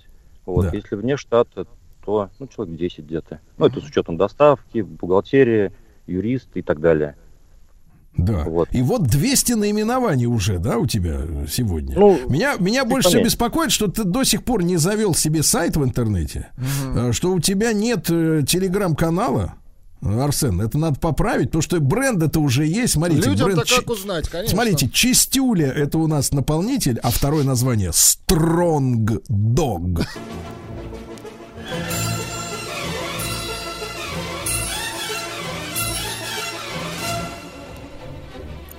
Сделано в России. Друзья мои, так с нами Арсен Зотов сегодня. Это два бренда Чистюля и Strong Dog. Вообще эта компания называется Anima Trade. Да, э, вот. Э, Арсен, как быть с поиском ваших, э, так сказать, ваших контактов? Потому что, вот вы смотрите, делаете шлейки, да, для собак. Собака это вообще отдельная тема. Они же разные по размеру. То есть вот в магазине, конечно, продаются там типовые какие-то вещи, но знаю по опыту не просто подобрать, да, конкретный, э, конкретного экстерьера псу конкретную вещь. Вот э, вы как-то вот э, входите в положение людей, которым надо индивидуальный какой-то пошив. Если говорить про индивидуальность и там про шлейки, в частности, вот затронули тему, я человек, который вот э, практичный, вот, и всегда за универсальность каких-то вещей. А, мы же берем, как объяснить-то, не просто там ти- типовую шлейку взяли, там скопировали и давай ее там запускать и продавать. Нет, мы берем шлейку, например, что-то доработали. Бывает такое, что вот э, крайний раз э, зимой, да, 4 месяца мы шлейку, 6 раз мы ее переделывали, то есть испытывали, переделывали, испытывали, переделывали. И пока не- На не живых доведем её там собаках, да? Конечно. Много друзей собачников, много друзей именно с активными собаками. Вот, то есть есть где разгуляться в этом плане. Вот, Да. и, например, там практически все шлейки, они у нас универсальные. То есть, например, там, если взять там, для средних пород собак, она за- затрагивает прям все средних пород собаки, там, начиная от э, даже там, ну, здоровеньких, пухленьких таких мопсов, да, и заканчивая там мелкими, ну, не- небольшими там лабрадорами. То есть, понимаете разбег, да? Вот эта Мгм. шлейка так регулируется, н- например. Вот то, же, то же самое касается ошейников. Ну, а если А, говорить Арсен, про Арсен, как вы, как вы ведете торговлю-то? Вот расскажите, как вас найти? Потому что если вы делаете, вы же сами делаете, это очень важно, не просто торгуете, сами делаете. Как вас отыскать-то вот э, э, в сегодняшней реальности? Так, ну мы, получается, изначально начинали оптом, только оптом торговали, ну, по понятным причинам, да, вот. А затем вышли на маркетплейсы, сейчас торгуем на Озоне, на Казань Экспрессе. Как вас там, сейчас- на- как найти вас на Озоне? По Какой, поиску, какой да, как запрос вас надо найти? ввести? Да. Аниме трейд, либо можете просто там ввести Dog в поиске и выдать позицию. Стронг дог, э, сильная собака, да? Вот. Это верно. А, вот. Потом Ави- Авито хорошо работает, э, именно касаемо, если индивидуальных заказов. То есть мы там не только по Башкирии эти индивидуальные заказы делаем, также там, ну, по всей России.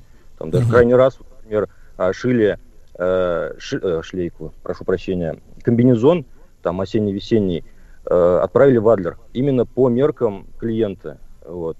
Она не могла там найти, там, с ее слов, одни бездельники работают, месяцами там ждут.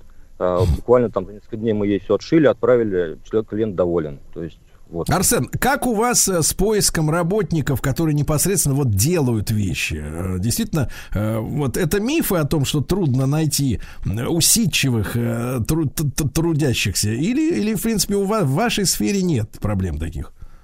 Нет, тут найти трудно. Это не миф, это действительно так. Но когда находишь человека, когда с ним срабатываешься, то есть у меня такая политика, там, помимо заработной платы, я плачу еще, ну, компенсирую там какие-то, ну, там, проезд, например, работу дома. И вот так всегда, то есть человечно. Вот, и люди у меня задерживаются, всем хорошо. То есть А по ты не поводу- жмешься, да? Ну, стараюсь снижаться. Скажи, пожалуйста, а ты объясни вот бизнесменам или горе-бизнесменам, а, вот которые вот на социалку, да, условно говоря, да, на то, чтобы помочь работнику в каких-то мелких, ну, с точки зрения объемов бизнеса, тратах, да, но тем не менее его сохранить, а, вот э, затраты и то, что ты получаешь взамен, как предприниматель, как владелец всего этого хозяйства, э, вот насколько это, это важно действительно следить за тем, чтобы людям было комфортно, там, чтобы у них было благополучие, да, в жизни. Это прежде, это прежде всего, я считаю, по одной простой причине. Э, Бизнес держится на людях. Если ты, конечно, там, ну, не самозанятый, например, если ты один все это не делаешь, если у тебя работают люди, это прям обязательно. Ну, по-другому никак. Иначе текучка, иначе, ну, результат не будет. А, м, Скажи, пожалуйста, Арсен, а что касается материалов, которые ты используешь, как вот э, в связи со всеми последними событиями у тебя дела? Ну, как у всех, все подорожало, ну, что теперь плакать, что ли? Нельзя же руки опускать. Работать надо. А Откуда поставки-то идут вот сейчас к тебе? Потому что, ну, я, на- насколько понимаю, шлейки это, это какие-то синтетические, да, материалы такие, да, это А, ремни. Не, со- не совсем, не совсем. Есть синтетика, есть э, ХБ. То есть там Мгм. что-то из брезента, то есть натурально, ну, то это, это ХБшное. Есть там капрон, нейлон, это уже, конечно, синтетика. Ну, я, мы закупаем только у российских поставщиков. А что касается вот этих всех, э, ну, защелки, всех этих ну, карабинчики, это наши научились это делать? Ну, не, не совсем, не совсем на самом деле научились. Что-то у российских поставщиков, что-то именно у перекупов, скажем так, которые закупаются в Китае. То есть вот так вот. Но Я именно понял. только, только с русскими поставщиками работаем. Скажи, пожалуйста, а вот из 200 этих почти наименований, да, которые вот ты масштабировался за 4 года, а, скажи, пожалуйста, самая такая вот в твоем деле перспектив, ну не то, что перспективная, локомотив твоего этого предприятия, вот что, с твоей точки зрения, самое ходовое в этой области? Самое ходовое, в принципе, все ходовое. А вот когда сейчас вот эти сложности начались, ассортимент был выше. Я его оптимизировал, что-то убрал, то есть вся вот эта неходовушка, она ушла. Осталось, в принципе, все то, что продается. Оно, видите как, а, что-то хорошо продается в зоомагазинах, что плохо продается на маркетплейсах. Что-то там на Озоне вообще отлично продается, что продается плохо там э, ветканале, например. Ну, тут так- так- такие моменты, то, что везде по-разному. Мгм. Ну, Ан- вот, ан- Арсен, анализируешь, ну, Арсен, какие планы дальше на масштабирование, да, вот, э, или ты вот пока завис в этой, в этой теме э, именно зоотоваров и понимаешь, что это такая правильная история? Это мега правильная история. Тут видите, какой момент. То, что я сам по себе животных очень люблю. У меня дома три кошки живут, там тоже всю жизнь кошки-собаки были. То есть мне это прям, ну, нравится очень. А, что касаемо зависания в этой теме, нет. А, хобби у меня такое небольшое есть, там, Так. походы, по горам полазить, то есть нравится все это. И много Так. друзей тоже, которым это нравится. Есть альпинисты. Мне ребята говорят, слушай, у тебя же там схожая тема, сделай-ка нам там несколько вот таких вот видов, там, вот, там, ну, их, их амуниции вот, аль- альпинистской. Слушай, ну, Вот Арсен, буквально там- Арсен, ну давай тогда на этом, на этом поставим многоточие, потому что как только ты доберешься до производства уже амуниции для туристов, да, для профессиональных путешественников, давай снова пиши письмо, ты адрес знаешь, стилавинсобакабк.ру, обязательно об этом расскажем. Ну а пока что, ребят, на маркетплейсах, да, там в магазинах ищите Strong Dog, к сожалению, английское название, понимаю. Ну а мой адрес стилавинсобачкабк.ру, добро пожаловать, а и Арсену Зотову из Стерлитамака огромное спасибо.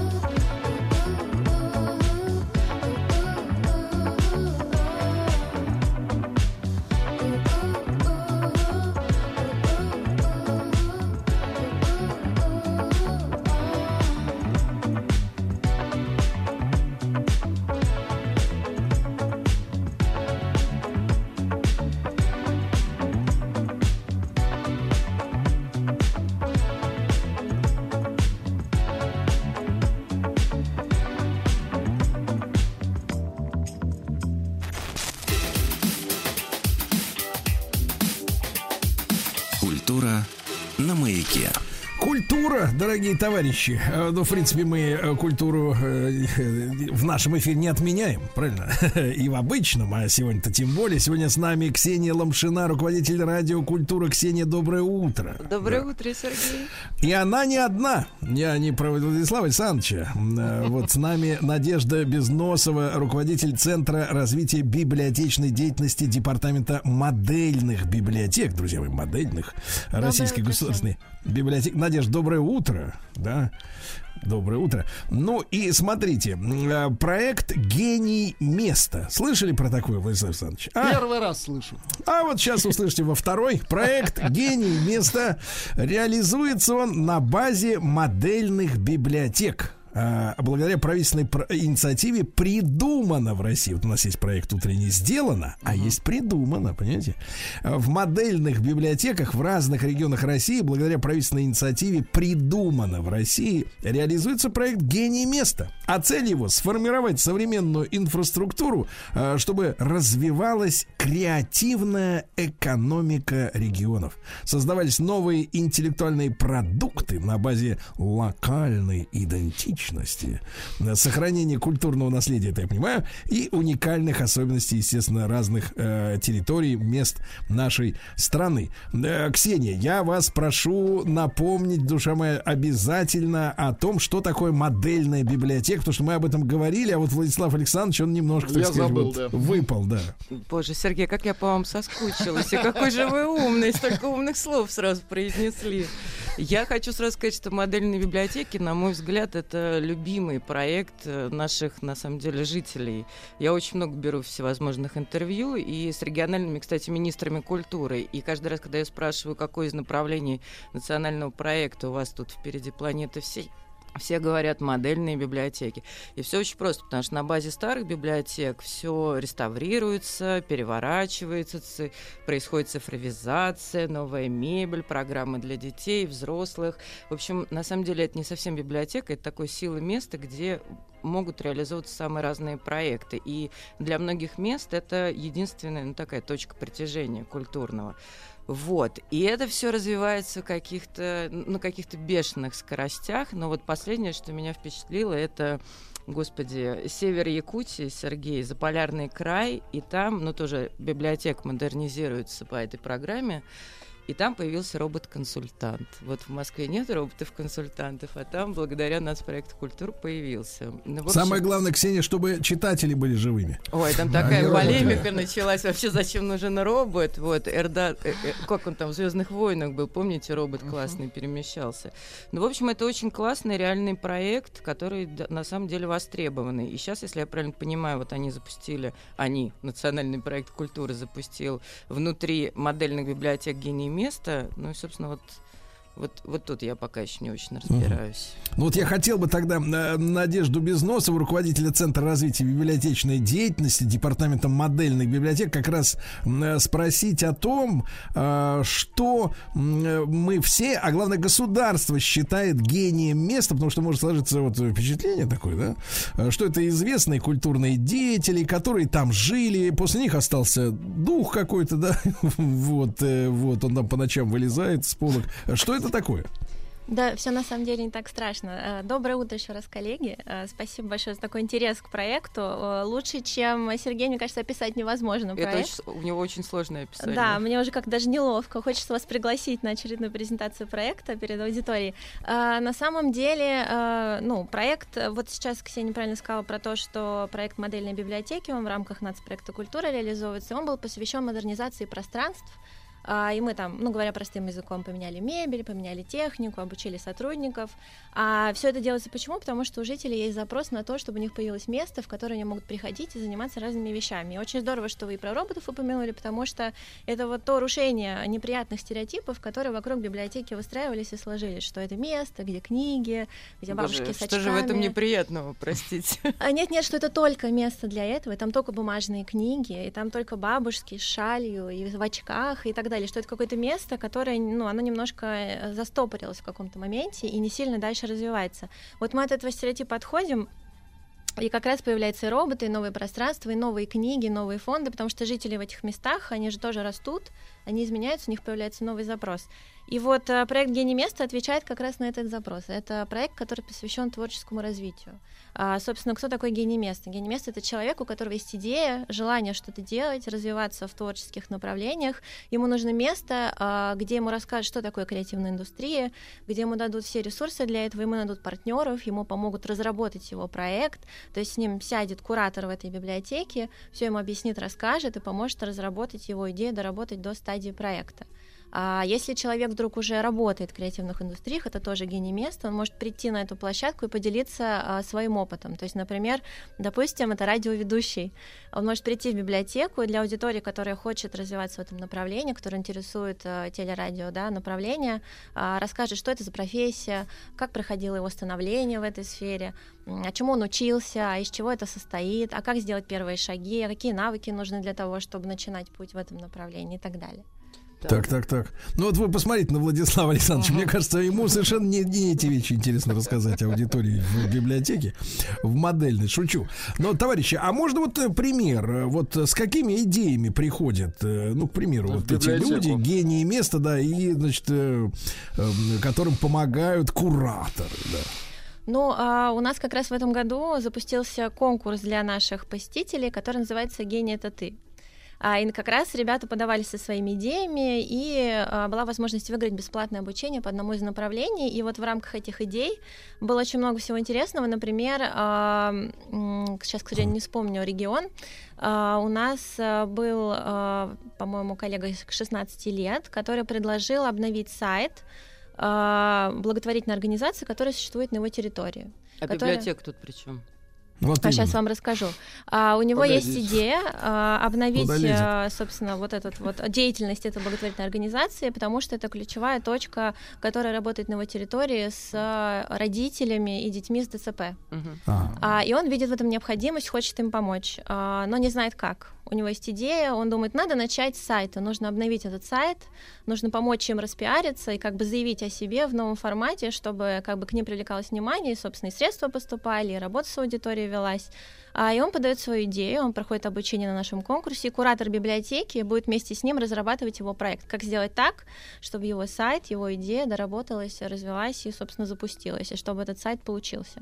То есть надо Когда же просто... мальчику учиться-то? О, это да, это сложно. Ну, мне Так. кажется, совместит. Мне кажется, просто слово библиотека нас немножко всех смущает. Мгм. По большому счету, это уже как некий образовательный центр. Ресурсный центр. Ресурсный Если центр. посмотрите на Очень библиотеку с плохое точки слово, зрения девушки. ресурсов. Очень плохое Какое? слово. Вот Ресурсный. ресурсный центр. Почему? Знаете, А, я вам нефть- честно. Нефтью запахло. Не, не, нет, нефтью ладно, пахнуло и все. Значит, девушки, вы дело в том, что вот э, так повелось, что большинство спикеров у нас, ой, опять мерзкое слово, ненавижу английский язык, докладчиков, да, они женщины. Вы, Ксения, уже ко мне притерлись, вы мои повадки знаете. Вот, Надежду сейчас я обучу по-быстрому. Значит, история Страшно такая, будет. девушки. а, Мы, мужчины, вот смотрите, э, когда женщина говорит ресурс, мы сразу вспоминаем эти адские тренинги, где женщины, ищущие мужей-миллиардеров, они, значит, вот хотят, чтобы мужчина был в ресурсе, чтобы у него был ресурс. Вот это слово, оно настолько затаскано и мерзко связано с тем, что мужик должен обеспечивать. Я вам искренне советую, давайте не будем использовать это слово. Нам нужно ни библиотека, ни ресурс. Нам нужно что-то вот Ну, такое, давайте чтобы... придумаем, Сергей Давайте Валерьевич. придумаем Другое сейчас. слово. Давайте, Да. Ксения, вы у нас главный по культуре. Давайте заменим. Давайте. Возможности. Нет. Центр возможностей. Ну, центр возможностей. Давайте, давайте. Ну, например. Слушайте, ну мы живем в каких-то разных мирах. Я вот не думала про это слово вот в таком ключе. Вот, а теперь знаете, видите, и я пригодился. Поверьте мне, это очень ранит мужчин, когда ему говорят ресурсный центр. Это все, значит, из себя будут выкачивать все до последней копейки. Все. Мы будем использовать это слово в беседе между собой, да, Да, и со страхом публично, естественно. Да, да, да. С оглядкой. С оглядкой, Всегда образ. Сергея будет появляться. В образе, да, я буду как раз вот таким, да, из полки. Так вот, э, товарищи, значит, э, вопрос-то какой?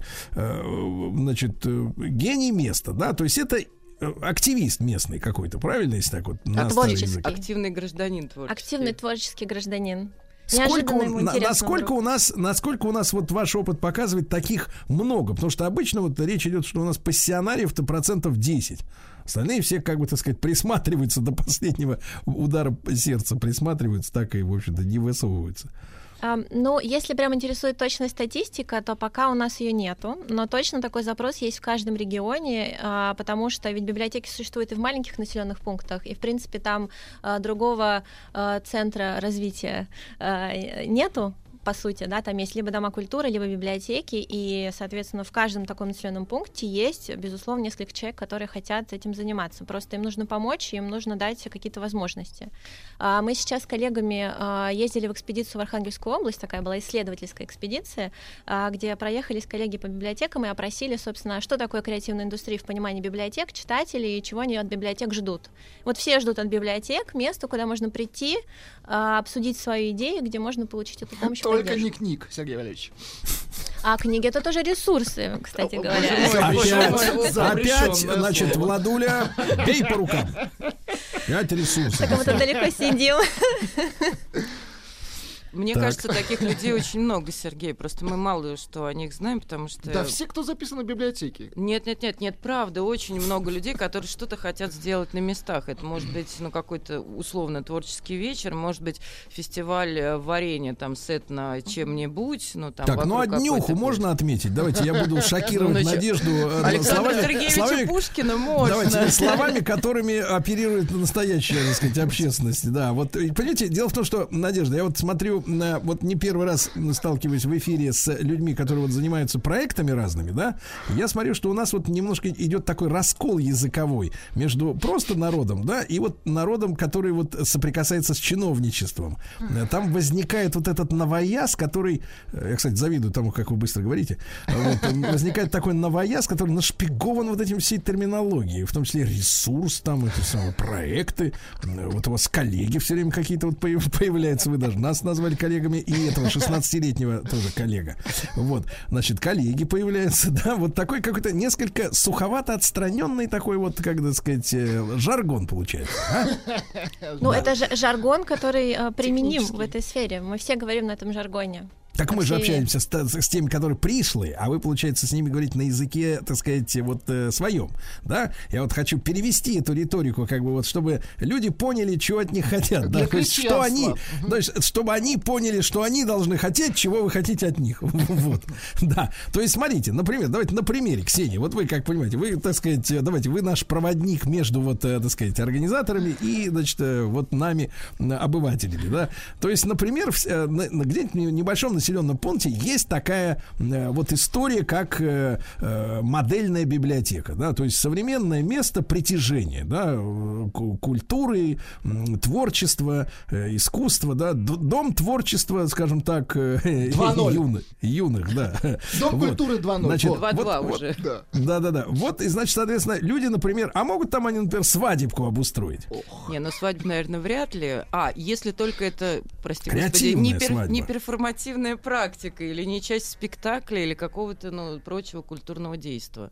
Вот. А день рождения можно отпраздновать, например, э, В Льва баре. Толстого или Александра Сергеевича Пушкина. А, не с- Запросто то есть- можно то- то есть, товарищи, не. То есть, получается, надо искать, э, как в святцах, да, день рождения того, кто поближе к тебе, и под видом его отметить свой. Нет, а может быть, ну, например, кто-то написал прекрасную книгу про нерест какой-нибудь э, рыбы где-нибудь себя рядом. И она получилась высокохудожественная, и вот с такими прям, как у Тургенева, огромными Слушай, а я хочу разобраться в, кри- в Можно- критериях, да, вот в критериях, кого пошлют э, отворот-поворот э, от библиотеки модельной, а кому скажут, вот ты гений места, ты нам нужен. Вот, Надежда, можем мы очертить вот этот четкий не круг, а такой... Ну, значит, границу. Да. Кого, кого ждут в этих библиотеках, а кого нет. А, ну вот представьте, приходит человек с идеей Так. и говорит, я хочу а, научиться там писать музыку или там записать какой-нибудь трек. Так это А, его личные проблемы. С, с одной стороны, да, но если он приходит с этим запросом в библиотеку, значит, ему там должны помочь, и они могут это Так. сделать. А, как они могут это сделать? Они могут дать ему необходимые ресурсы ну, в плане информации. Нет, я все-таки не буду уходить от слова ресурсы. А, могут дать Жаль. ему а, организовать встречу да, с представителем этой профессии, чтобы он рассказал ему, из чего это состоит. Могут дать ему свое пространство, чтобы он в нем сел и попробовал узнать, что такое музыка. У кого-то есть звукозаписывающие студии, кстати говоря, на базе библиотеки. Это так такая далее. большая справочная. Да, но такая интерактивного формата. Вот все-таки Душевная. немножко вернусь к предыдущим комментариям Ксении, может быть, Сергея тоже по поводу того, что вы, вы упоминаете достаточно традиционные вещи. Вот можно прийти поставить спектакль, а можно прийти организовать литературный вечер, да, это какие-то вещи, которые в традиционном понимании являются вот какими-то идеями. А мы немножечко дальше идем. Почему уже креативная индустрия, вот, да, почему это направление появилось? Потому что это что-то, что происходит на стыке м, традиционных направлений и новых И технологий. нетрадиционных. Я И просто, нетрадиционных, честно да. говоря, Надежда, я по своему опыту знаю, что не в каждом селе вообще в принципе понимают этого словосочетания. Все идут традиционными. Все верно, да. И наша задача в том числе рассказывать про то, что это такое, потому что в этом точка роста экономики регионов э, в таком базовом смысле, да, Мы, глобальном. мы вернее. что хотим получить-то? Вот смотрите, приходит человек, говорит, я хочу заниматься звукозаписью. А что нам от него толк-то от его желания? А нам как нужно ему- обществу? Нам нужно ему рассказать, что это такое, чтобы он дальше в этом начал развиваться и через Нам свой нужно сохранить жажду творчества. жажду творчества, а чтобы сохранить ее, нужно Так. поддерживать, им нужно рассказывать, куда двигаться дальше. То он пришел, я Так. хочу заниматься музыкой. Ну, спасибо, молодец. Ну, так, мы а так если не человек делаем. хочет, например, вытачивать что-нибудь на станке, не к вам, да? идти? Тоже к нам, тоже к нам. Это все Серьезно? Да. Вот да. мне кажется, очень актуально сейчас вот именно как бы как бы м, придать творческий а, порыв вот э, трудовым профессиям, знаете, А, потому что А, я у поняла, нас я поняла, про что вы спрашиваете. Пару станков поставить. да. А, у нас есть 14 направлений, с которыми мы работаем. так, Я их, вот давайте. ну, вам всех перечислить? Конечно, Конечно, конечно. Чтобы люди, наши слушатели, поняли, лишние они люди или как раз вот А, они ну, смотрите, пойдут. там есть какие-то традиционные вещи, да, и есть, а, ну, вещи какие-то нового формата. Традиционно Давай. это искусство, дизайн, издательское дело, журналистика. Ничего, что я так, да, традиционный, в хорошем смысле. Да, да, да. А, и новые по типу саунд-дизайна, маркетинга, да, IT, вот цифровой Какого дизайн. дизайна, простите, вот вы- Саунд. Саунд-дизайн. Саунд. Работа Это со Владик вам, да. То есть это такое, да, на стыке чего-то традиционного и нового. И поэтому Так. мы хотим и традиционное, и новое. Но если Так, человек... саунд-дизайн, так, дальше. Да, да, да. Сергей, вы себе подбираете занятия? Мы нам подбираем. Нам. Мы готовы вам организовать, да, консультацию. Спасибо. Так, так, так. А, Еще ну, что? Так, давайте тогда дальше пойдем. Мода образование. Мода. А, собственно, телевидение это, между прочим, отдельное тоже Сергей, у нас направление. телевидение. Мгм. Компьютерная графика, архитектура и урбанистика, что очень актуально для разных территорий в России. Да. А, ну и разработка игр и новые медиа. Вот новые медиа, кстати, такое очень Новые интересное медиа. Сергей. Это блогеры, что ли, Да. эти Берем. бешеные? Берем. Новые медиа это не только блогеры, это и, кстати, часть искусства тоже. Да, да, да, да, абсолютно в разных формах а, там работы с информацией и с а, культурным предметом. А Ну, креативная смотрю. индустрия, они ближе к экономике или к культуре? Я вот все время переживаю, Ну, что вообще, многие путают, и поэтому мы немножечко... Вообще многие видят же и не зря противоречия в этом сочетании. С одной стороны, креативные, что-то такое творческое, с другой стороны, почему-то индустрии, что туда к промышленности уже. Мне просто А, наше государство научилось зарабатывать на этом деньги, и понимать, Вот. что это надо развивать. Да, да, да, слава богу. И, собственно, это поэтому так и называется, потому что это творчество, которое приносит продукт и работает в экономической сфере и приносит определенный прибыль и доход. Мгм. Поэтому это отличается от обычного творчества именно вот этим. Да. Ну, Владислав Александрович, вы как поняли? Ну, ну, я очень интересно, очень интерес- заинтересовал, особенно саунд-дизайн. Я обязательно за- Я у нас, кстати, библиотека, библиотека есть у меня под домом, я туда зайду. Обязательно зайдите и скажите, что значит вы ответят, от да. Ксении Ломшиной, во-первых, да. Во-вторых, во-вторых, Надежда. Безносова, руководитель Центра развития библиотечной деятельности Департамента модельных библиотек, она вам выписала карт-бланш. Да, Да, но вы- если это вдруг там не модельная библиотека, Да. Если Ну, вдруг... то не обижаться. то, чур не То давайте требовать, чтобы она стала модельной в ближайшее время, да? Друзья мои, я еще раз напомню, еще раз напомню, что это замечательный э, про инициатива придумана в России. И вот России нужны люди, которые могут придумывать. Правильно я сформулировал? Все так. верно. Вот. Надо громче говорить, правильно, Сережа? Я-я.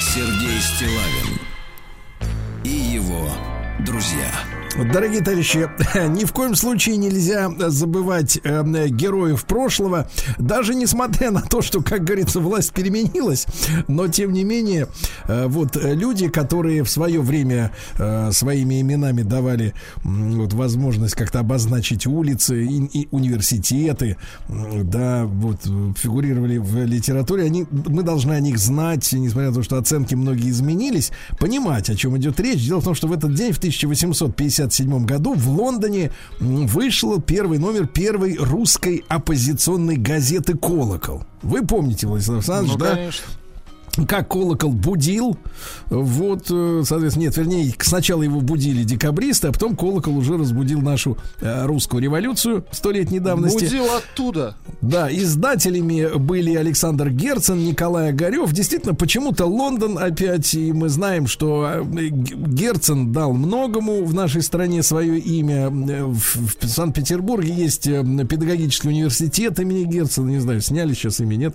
Вот, улица Герцена, они тоже повсеместно были. Хорошо бы разобраться вот э, и, и с этой личностью, да, с его вкладом, в принципе, в нашу историю. А с нами Виталий Юрьевич Захаров, профессор кафедры истории Московского педагогического государственного университета, э, зав. кафедры истории МГТ, МГТУ имени Баумана. Э, Виталий Юрьевич, доброе утро. Доброе да. утро, Виталий уважаемые слушатели, но, Сергей, да. Да, но мы будем ориентироваться, давайте ориентироваться на молодежь, да, которая, в принципе, так сказать, от Герцена Э, далековато уже, но и нам не будет не грех вспомнить, э, как вот, не, не, можно маленькую биографическую справку об этом человеке, э, как он вот так вот вдруг стал оппозиционером, что случилось в его жизни? Так, ну, Александр Иванович Герцен родился в 1812 году, как раз в год Отечественной войны. Э, в семье очень богатого и знатного человека Ивана Яковлева, который приходился, в принципе, ну, лучше даже сказать, не приходился, а состоял в дальнем родстве с династией Романовых, у них общий предок был. Э, но он был сыном, скажем так, таким э, полузаконным. Отсюда и фамилия у него не Яковлев, а Герцен, да, ну, фамилию придумал отец, после того, как его все-таки признал в качестве, ну, более-менее, так сказать, законного наследника и тому подобное. То есть это и такой перевод... вымышленный человек, да? Да, ну это вымышленная, можно сказать, вымышленная фамилия, переводится как э, сын сердца, да, фон Херцен. Э, ну, а мать его была немкой по происхождению. Вот, ну, там, видимо, во время путешествия в Германию э, любовная связь там э, зародилась. Вот, ну, и вот продуктом этой связи был как раз Александр Герцен. Отец его, ну, буквально сразу признал, вот, но в свою фамилию все-таки не дал. Но при этом все деньги, которые были в его распоряжении, он был очень богатым человеком, были направлены на то, чтобы дать своему отпрыску великолепное домашнее в начале образования, потом университетское. Герцен в 1829 году поступил в Московский университет. Еще до этого, кстати, он познакомился э, с человеком, который стал его лучшим другом и соратником, Николаем Огаревым. Вот. Ну и Считается, на Герцена Огарева произвело очень большое впечатление, когда они еще подростками были э, знаменитое восстание декабристов, хотя очевидцами они не были. Вот, но э, они ему с самого начала сочувствовали, э, и считается, что спустя два года, в 1827 году, кстати, каждый советский школьник об этом знал, они э, произнесли знаменитую клятву на Воробьевых горах, да, о том, что всю свою жизнь посвятят борьбе за свободу народа. Вот, То есть им так. по 15 лет было? да, да, примерно так. Ну, а, а потом вот... университет, э, давайте чуть-чуть я еще договорю, значит... Не, Виталий Юрьевич, да, Виталий Юрьевич, да. а маленький вопрос. Все-таки, mm-hmm. а вот, вот как вот его вот перепахало, зацепило, вот, вот если вот совсем до, до мелочей, вот что его э, действительно заставило вот на этот путь встать именно революционным? Мы же понимаем, что, ну, не все 15-летние, э, значит, ребята дают клятвы на Воробьевых э, горах, это ладно, но и, и события 1825 года, ему было 13 лет, да, но тоже ведь, э, соответственно, соответственно, уникальный какой-то случай. Нет подробностей в архивах какой-то на эту тему. Вот ну, где вот этот вот э, такой вот крючок-то вот нашли в нем? Э, ну, на все сто процентов тут, конечно, сложно сказать. Надо быть, наверное, самим Герценом, чтобы понять мотивы. Вот, ну, скорее всего, э, истоки восходят э, к той атмосфере, которая была в доме, где он воспитывался. Судя по всему, довольно таких вольнолюбивых взглядов придерживался его отец э, Иван Яковлев. Плюс к этому Герцен с самого э, рождения, ну, не то что с самого рождения, с детства, наверное, лучше сказать, был очень любознательным мальчиком, скажем так. Он э, перечитал практически всю библиотеку, которая была. А там книги какие были? Прежде всего, произведения французских просветителей, Вольтер, Монтескье, Дидро, Руссо и так далее и тому подобное. А, плюс э, сама, наверное, обстановка в России того времени. Дело в том, что отец был богатым помещиком, они лето, естественно, проводили в поместьях.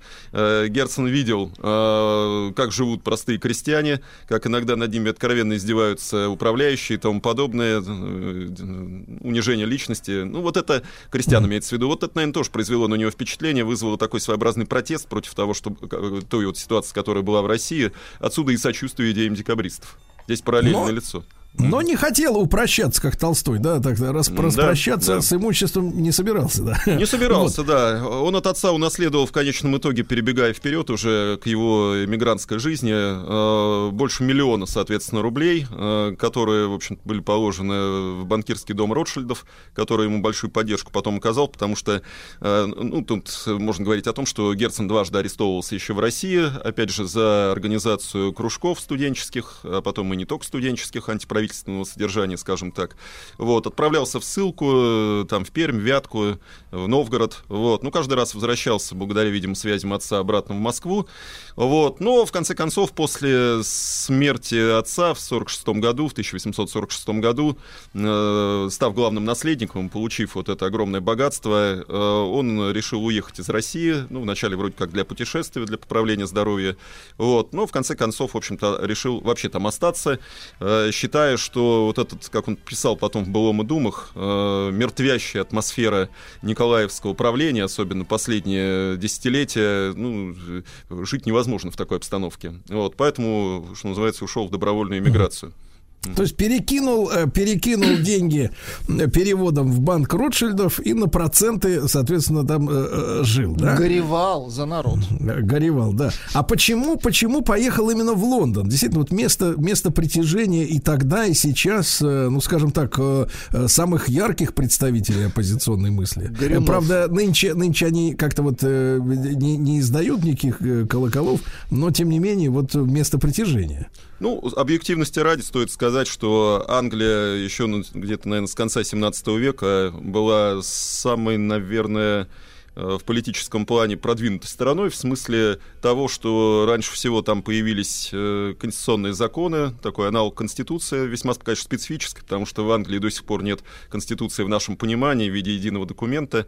Это скорее такая совокупность нескольких наиболее важных законодательных актов. Но дело не в этом даже, а в том, что э, в Англии э, уже точно с середины 18 века любой человек мог свободно излагать собственные мысли, особой цензуры не существовало, и поэтому вполне закономерно Англия превратилась, Лондон прежде всего, как столица, в прибежище всех политических иммигрантов из всех стран Европы континентальной, где э, продолжали существовать либо абсолютные монархии, либо, э, скажем так, такие полуабсолютные, но вот если взять ту же не только Россию, ту же Австрию или Пруссию, да, где продолжала действовать цензура, то есть свободное э, изложение собственных мыслей, собственных принципов, мировоззрения и так далее было невозможно. Вот, поэтому ну, очень много иммигрантов при этом, туда. Виталий Юрьевич, да. собственных не значит э, прав, правильных, правильно? Ну, совершенно верно. Да, да, просто собственных. Значит, Виталий Юрьевич, ну а вот колокол, да, которого, в которого, соответственно, от пробуждения декабристского, значит, возник. Э, что это была за газета, о чем они писали вот в контексте тех дней, что предлагали? Угу. Ну, колокол, э, по задумке Герцена, первоначально должен был быть приложением к основному изданию, э, «Полярной звезде», альманаху, который планировалось издавать где-то раз в полгода, раз в год. Вот. Но так как шла, опять же, Крымская война, а вольная русская типография, которая издавала все эти издания, была основана в 1953 году. Вот, а тут грянула Крымская война, Герцен оказался в таком щекотливом положении, то есть, в принципе, русский подданный, да, но на территории враждебного государства. Вот, но Э, он, видимо, еще до этого э, задумал, э, в общем-то, наладить связи со своими единомышленниками, скажем так, или просто оппозиционно настроенными по отношению к Николаевскому режиму общественными деятелями в России, потому что до этого все его работы, которые выходили, они были ориентированы исключительно на мигрантскую среду, и с его точки зрения никакого отклика не находили, по большому счету. А он был человеком очень активным, скажем так, это четко надо признать, очень энергичным. На мой взгляд, он вообще был талантливейшим публицистом до революционного периода периода России э, по самым разным направлениям. Вот. Э, и вот эту энергию, скажем так, э, ему, наверное, действительно просто некуда было девать, ему очень хотелось донести свои взгляды да, до общественного мнения России. Ну, конечно, прежде всего, дворянского, плюс горожане грамотные, да. Ну, кстати, сразу надо сказать, что процент грамотного населения вот на момент выхода колокола составлял всего 6-7%, то есть это, конечно, только верхушка общества, вот, но верхушка влиятельная, особенно, конечно, дворянская. А у Герцена, естественно, оставались очень большие связи э, еще по университетской среде, э, он был активным участником вот этих знаменитых споров западников и славянофилов. Э, он, на чьих-то Он первоначально позициях. был ярко выраженным западником, э, одним из лидеров, скажем так. Э, после того, как он уехал в Европу и стал свидетелем э, революционных событий во Франции, он жил в это время в Париже, не в Лондоне, mm-hmm. вот, и особенно, когда стал свидетелем вот этих кровавых, так сказать, событий, связанных с подавлением рабочего восстания в Париже летом 1848 года, э, у него произошел, ну, можно так сказать, мировоззренческий надлом.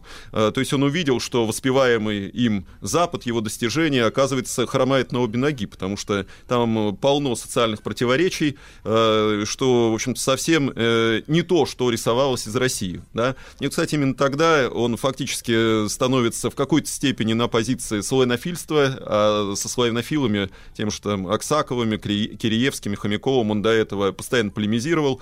Вот, и у него другое уже складывается мировоззрение, что лучше бы вообще э, этап капитализма миновать, да, и с упором на самобытность России, с ее вот этой крестьянской общиной, коллективизмом, там, взаимовыручкой, взаимопомощью, э, начать строить некое общее, э, новое э, обще, общество, общество будущего, не капиталистическое. То есть получается, что действительно э, Герцен повлиял на Ленина, да, который повлиял, в апреле 17 года выпустил свои знаменитые тезисы, где, в принципе, совершенно не беспокоился о том, что не пройден до конца этап капитализма Российской империи, да, а сразу, как говорится, ломануться в социализм.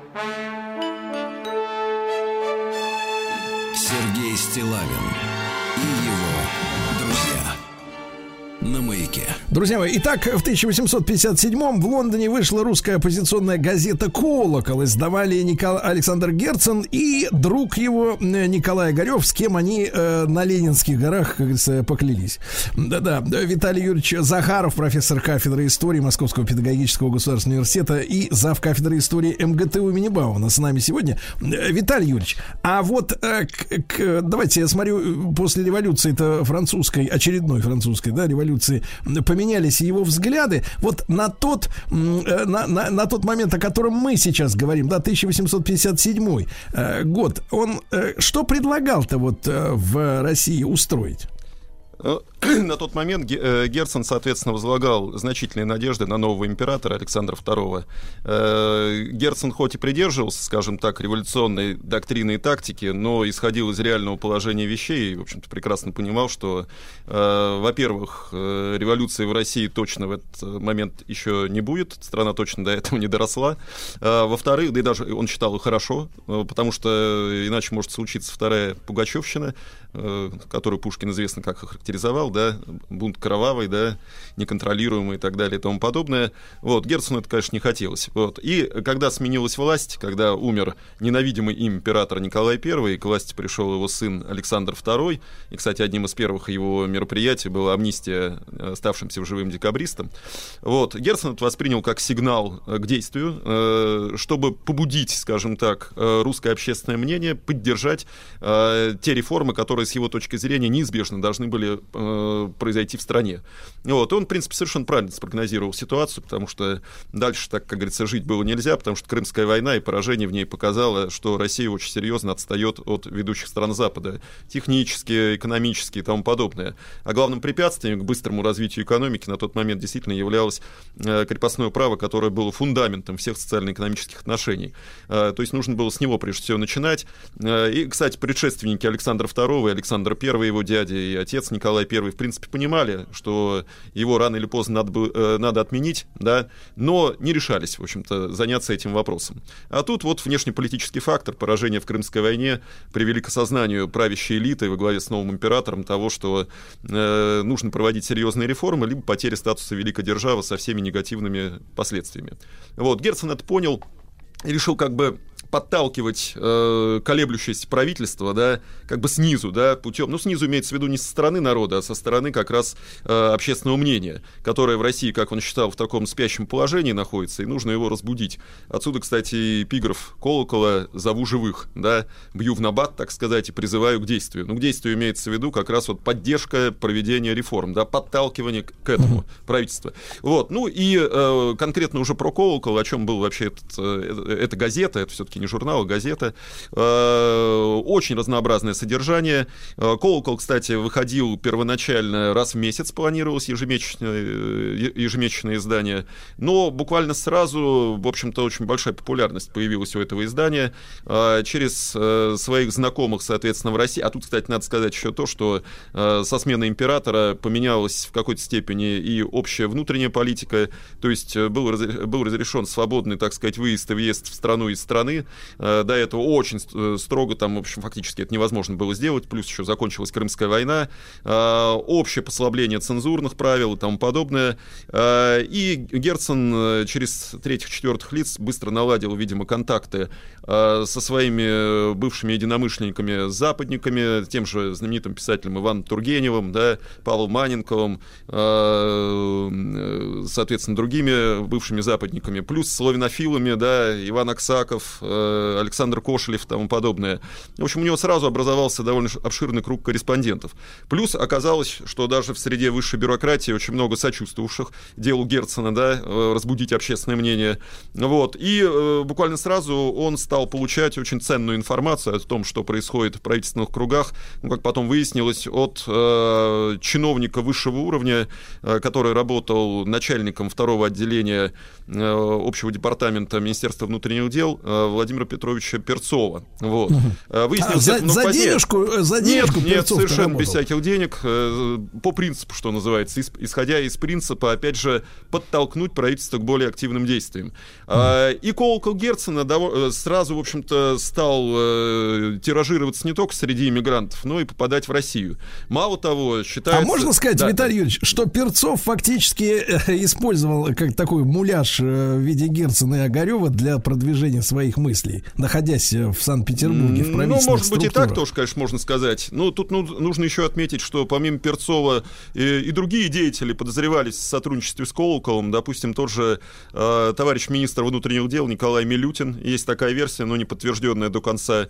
Э, потому что дес- э, в Синоде, например, кто-то точно э, переправлял операцию, э, Ну, то, есть, то есть да. активно, активно чиновники первых категорий сливали свои, так сказать, мысли. Да, Да, вот было Лондон. Такое, было такое. И, на мой взгляд, это вполне можно оправдать, потому что им было не все равно, что происходит в стране. Вот, потому что они видели, что очень сильно по-прежнему консервативное большинство среди чиновничества высшего уровня, да, которое вообще ничего не хочет делать э, в смысле проведения реформ и всячески это тормозит.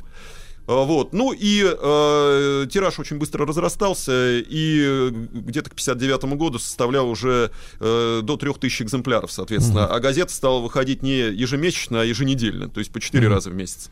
Виталий Юрьевич, ну и э, в двух словах буквально, э, на Ленина сильно повлияла деятельность э, именно Герцена? Ну, я думаю, очень сильно повлияло. Достаточно его статью памяти Герцена прочитать. Да. Вот. Да. Ну и, опять же, вот эта активность Герцена, да, то есть не сидеть сложа руки, так сказать, в той же иммиграции, да, а влиять э, Тем на более, тем более, стране. когда из, из Петербурга чиновники высшего калибра присылают материалы. Друзья мои, ну сегодня у таких людей есть телеграм-каналы. Им не нужно использовать, соответственно, лондонских обитателей. Виталий Юрьевич Захаров, спасибо ему огромное.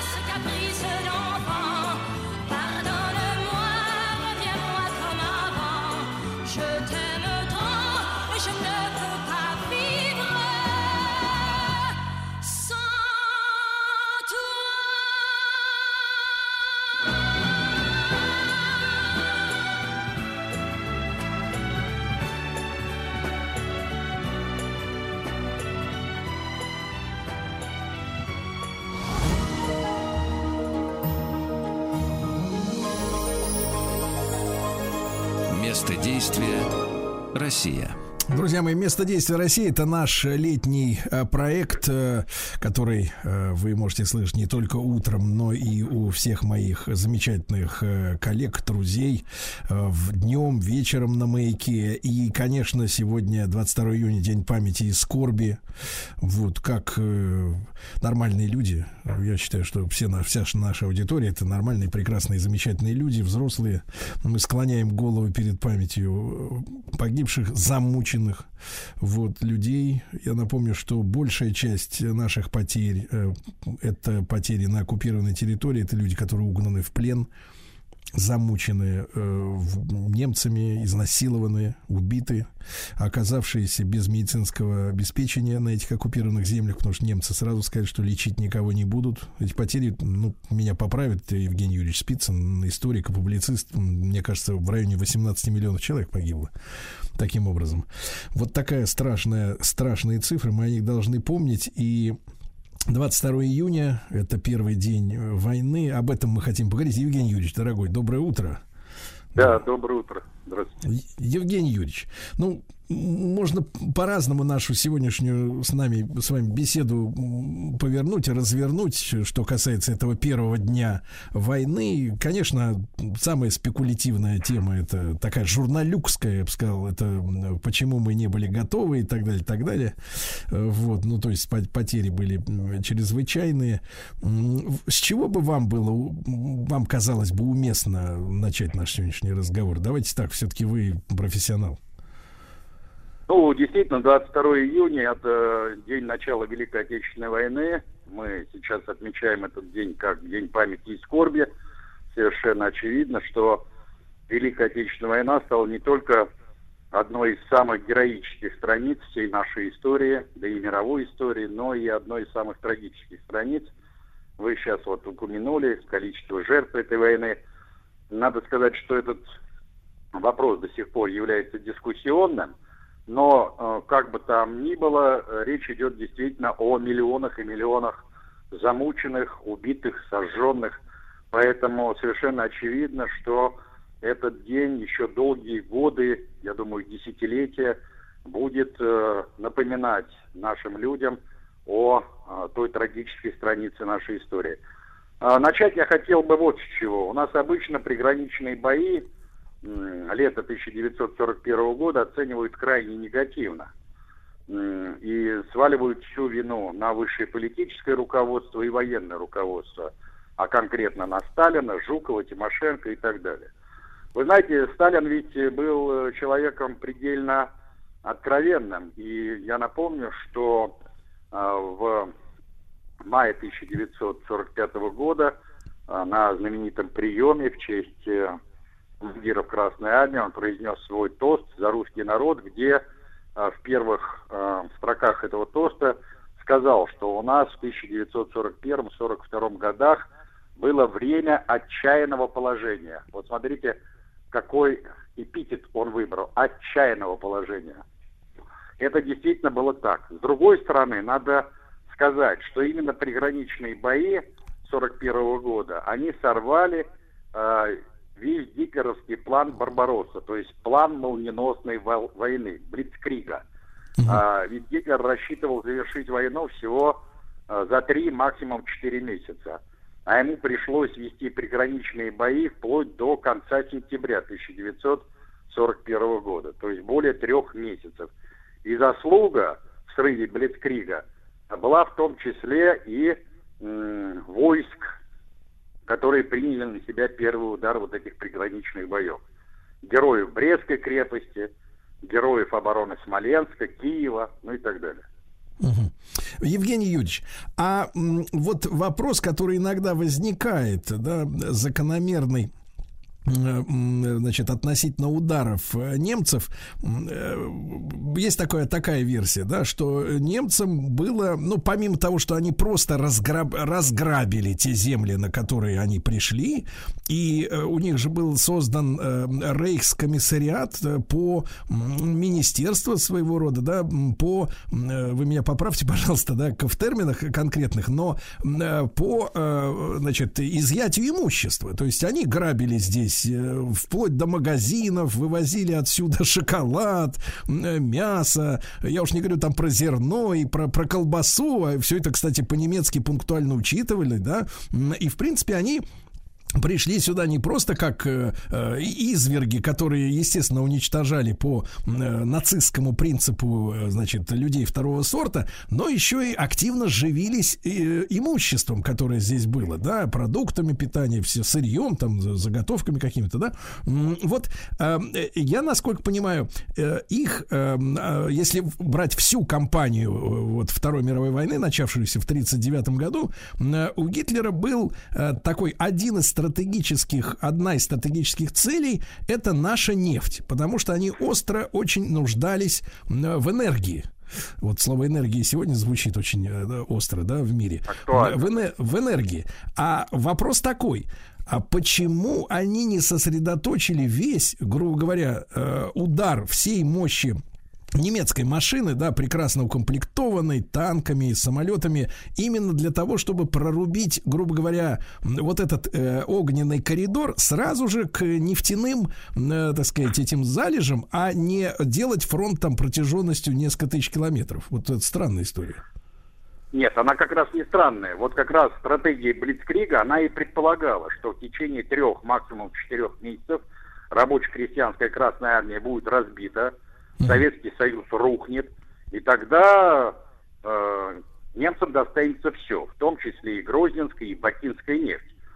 Поэтому удар и наносился, основной удар именно на западном направлении, то есть по линии Брест-Минск-Москва. Именно здесь была сосредоточена наиболее мощная группа армий «Центр».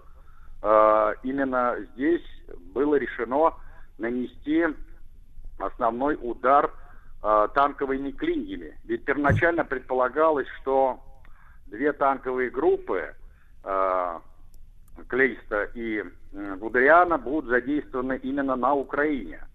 А, а, э, значит, на центральном участке Советско-Германского фронта будет действовать лишь одна танковая группа генерала Готта. Но э, когда начались оборонительные бои за Киев, то э, севернее Киева в наступление перешла танковая группа генерала Гудериана, главной задачей которого стало не столько овладение Киевом, сколько прорыв через Брянск э, в направлении Тулы и Москвы.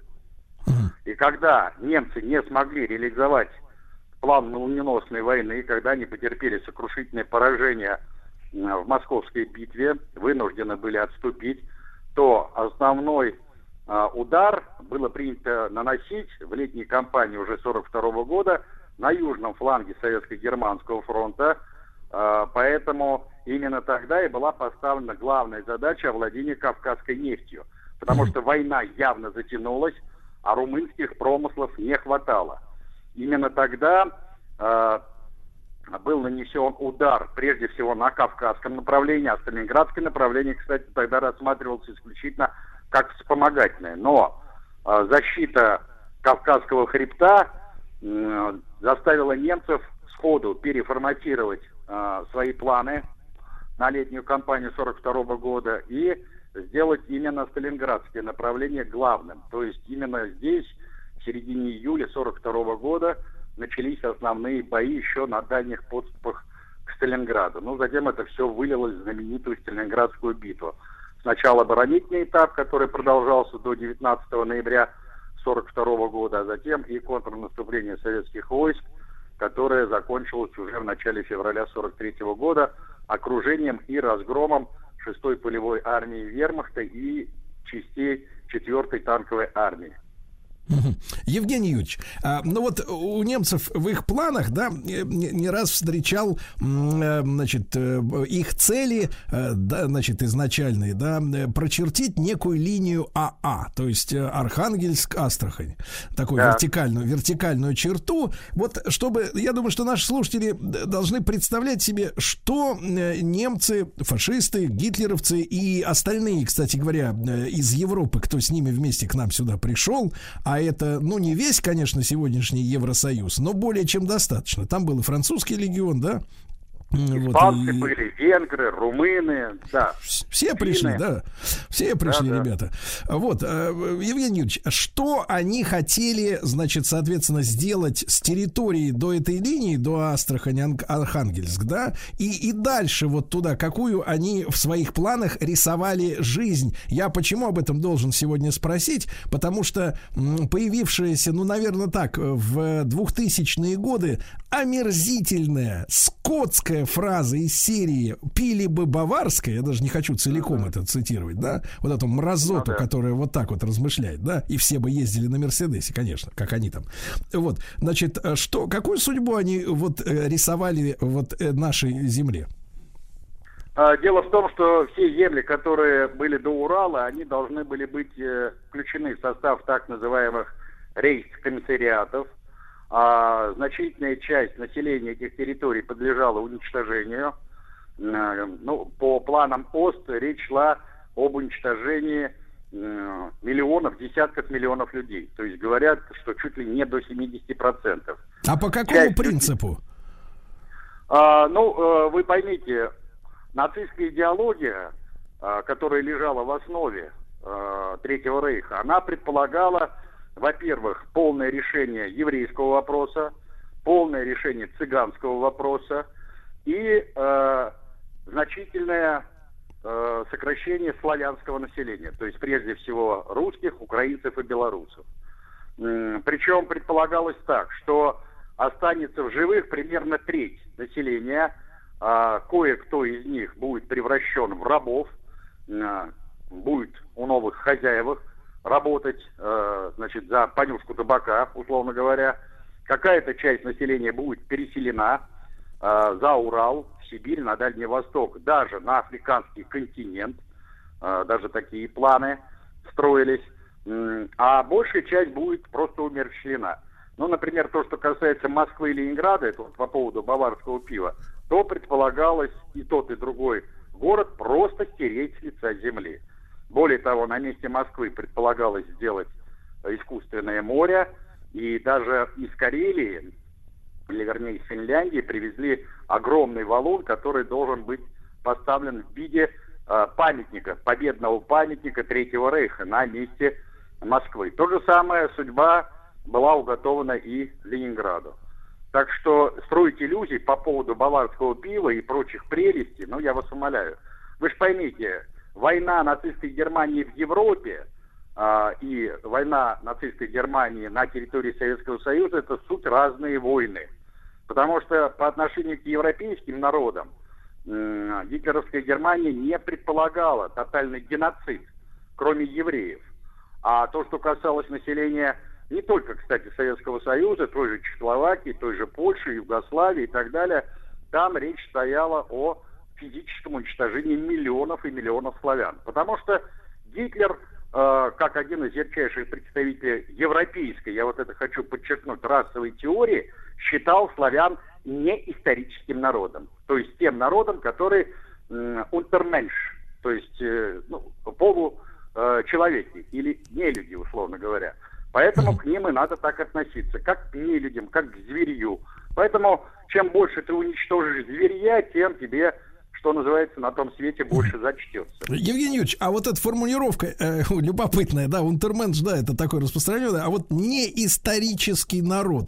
Э, какие критерии вот исторического народа и неисторического? А сколько, знаете, сколько вот это... условно, сколько условно говоря, раз э, надо побывать в Берлине, чтобы вот когда завоевать э, титул исторического народа?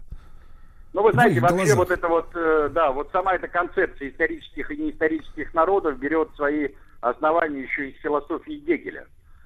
Казалось бы, великий немецкий философ, э, гуманист, в прямом смысле гуманист, а, но который в том числе и породил вот эту вот, по сути дела, расовую теорию, а, заявив о том, что человечество делится на исторические и неисторические народы.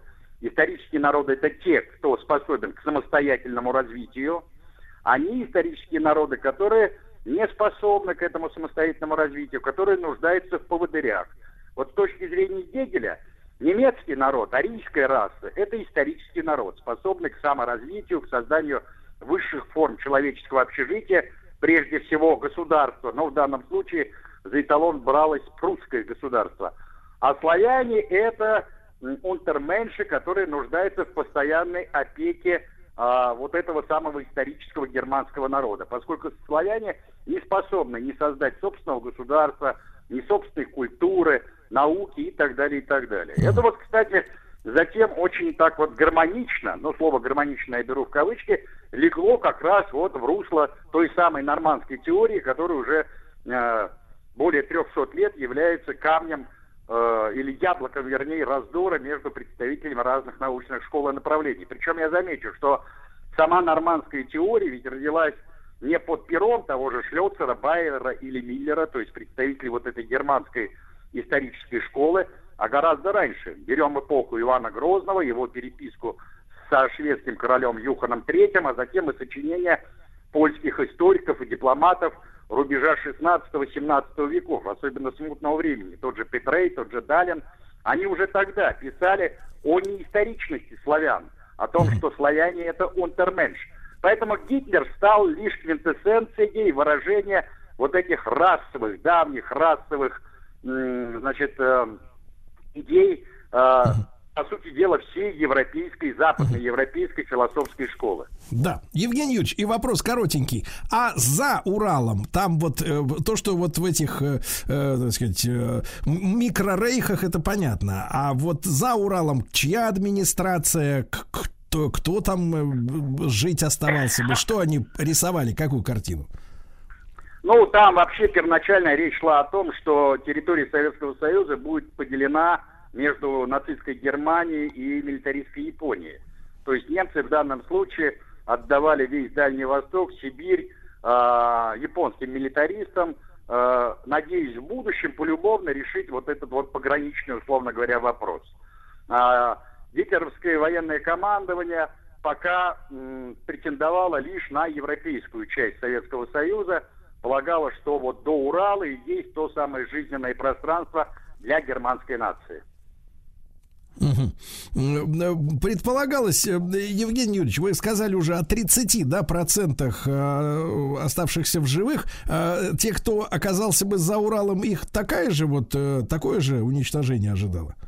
Ну, естественно, конечно, да.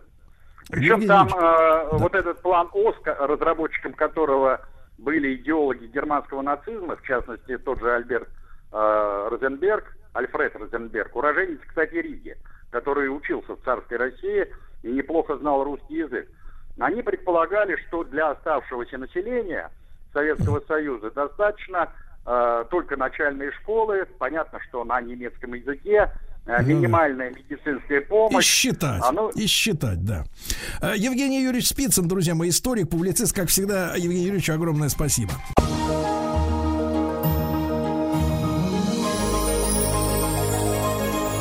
Место действия Россия. Друзья мои, я напомню, что наш большой проект «Место действия Россия», он э, выходит в эфир все лето, э, начиная с июня, не только в утреннем эфире, но и у физиков и лириков, э, и у шоу Картаева и Махарадзе. Э, сегодня там речь пойдет о том, как создавали ансамбль на Мамаевом кургане. Знаменитый, я надеюсь, многие из вас там побывали. Ну а Николай Свистун поговорит э, о Кольском полуострове, как защищали Заполярье, но и в летнем кинозале «Маяка» звуковые дорожки к фильмам. И сегодня э, там первая серия фильма «Тимур и его команда», начиная с 17.00 по Москве. Такая вот история. Ну, а мы э, поговорим с Александром Спиваком, э, историком, ведущим методистом объединения культурных центров Юго-Западного администра- административного округа Москвы о местах памяти Великой Отечественной войны в Москве и в окрестностях. Александр, доброе утро. Доброе утро. Александр, э, много, конечно, памятных мест, тем более, что оборона ведь э, в конце 41 года, там, в конце осени, зимой 41 года подошла вплотную к Москве, и, наверное, сегодня даже в черте города некоторые, да, находятся эти пункты важные. С чего мы начнем? Ну, мы можем э, рассказать э, вообще о местах памяти. Дело в том, что у обывателя существует такой, скажем так, миф о том, что вот есть условно могила неизвестного солдата, и больше в Москве нет никаких мест, связанных, соответственно, с памятью и так далее. А на самом деле этих мест очень-очень много.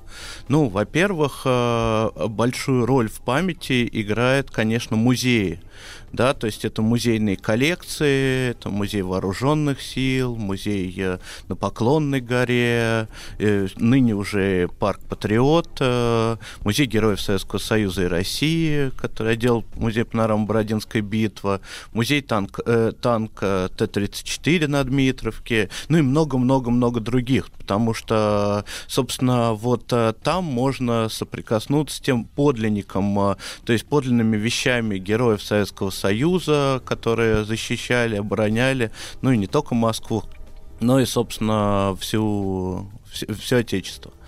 А, И вот эти, э, это комплектование, оно на самом деле шло в разные годы, оно шло по-разному.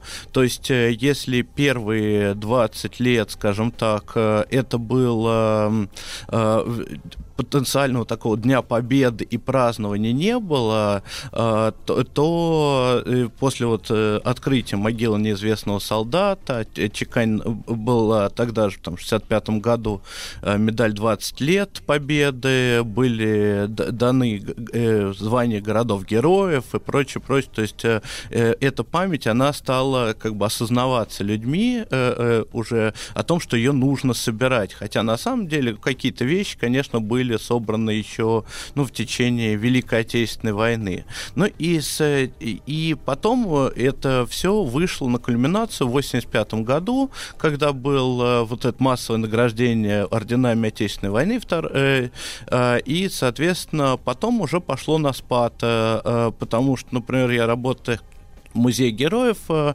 где-то уже в конце э, десятых годов э, нам крайне сложно было найти что-то в семьях героев. То есть все предметы, они уже практически были вымыты, и поэтому в наше время, когда уже вот сейчас формировался вот парк Патриота, то получалось, что сейчас вот с миру по нитке, то есть од- одно привезли из одного музея, второе из другого, третье из третьего, да, и собрали, потому что вот таким, ну, скажем так, экстенсивным методом, потому что вот интенсивно дойти до какого-то героя и вот что-то взять, э, то, что не до этого не добрали вот э, все остальные музеи, но крайне-крайне это мало, и это крайне-крайне скудно. А, помимо этого, ну, собственно, музейных, э, э, музейных коллекций, конечно, память — это улицы. Улицы район, э, улицы Москвы. В Москве сейчас порядка 165 улиц и площадей, которые названы в честь героев Советского Союза но они э, и распределены они крайне неравномерно. Ну, естественно, самое большое количество улиц у нас находится, собственно, в, на западе Москвы, на западе, чуть поменьше на юго-западе, на, на северо-западе, и э, какими-то, конечно, вкраплениями бывает в, Коси, в Косино, в Косине, да, а, ну, а на востоке крайне это немного, ну, потому что понятно, что война шла с запада, и, соответственно, все эти улицы, ну, как героев 1812 года, так и Великой Отечественной войны, то, соответственно, они здесь. Но после, э, э, ну, например, что далеко ходить, ну, в моем родном районе Яснева, например, улица есть, э, там до недавних пор вообще не было ни одной улицы, названной в честь героев. А, та, потом появилась, например, улица, проектируемый проезд, назвали улица Грешилова. Это был такой подводник, который жил в Яснево, который похоронен на кладбище Ясневском, а, и, соответственно, э, вот он на этой щуке был, он же открывал мемориал в 90-е годы в Яснево, на прудах Ясневск.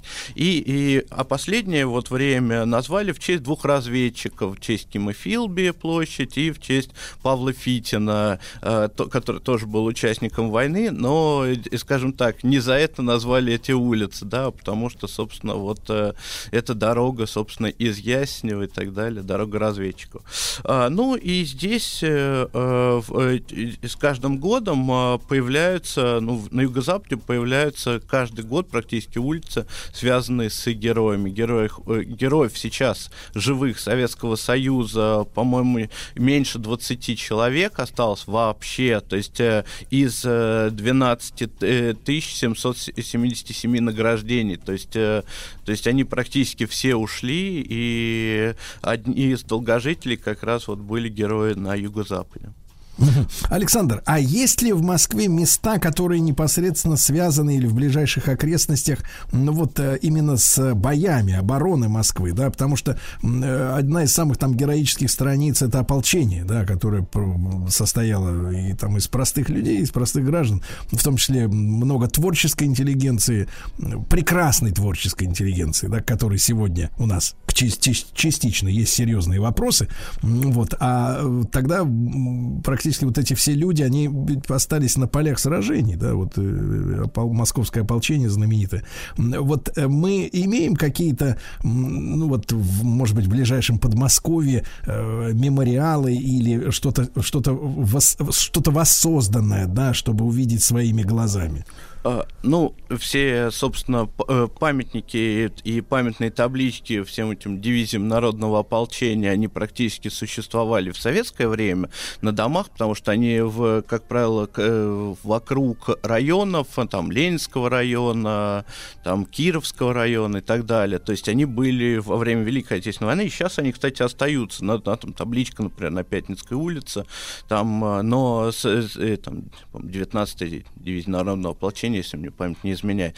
А, то, дело в том, что а, э, из этого ополчения э, было огром, э, было вернулось крайне мало людей, то есть э, очень многие, поскольку это, их кинули прямо в самое пекло, и, скажем так, это были не совсем готовые войска, прямо скажем, да, а, то там вернулось с, с боев, вернулось порядка 5%, собственно, вот от списочного состава этих ополчений. Более того, и, путаница еще идет из, и, из того, что впоследствии же они были переформированы в разные стрелковые полки, другие соединения, и проследить иногда путь какого-то ополченца, ну и, скажем так, не так просто, то потому что, то есть формировалось в одном месте, потом э, почему-то э, в, в документах появляется, что он вдруг приписан к другому, а потом оказывается, что он в какой-то третьей,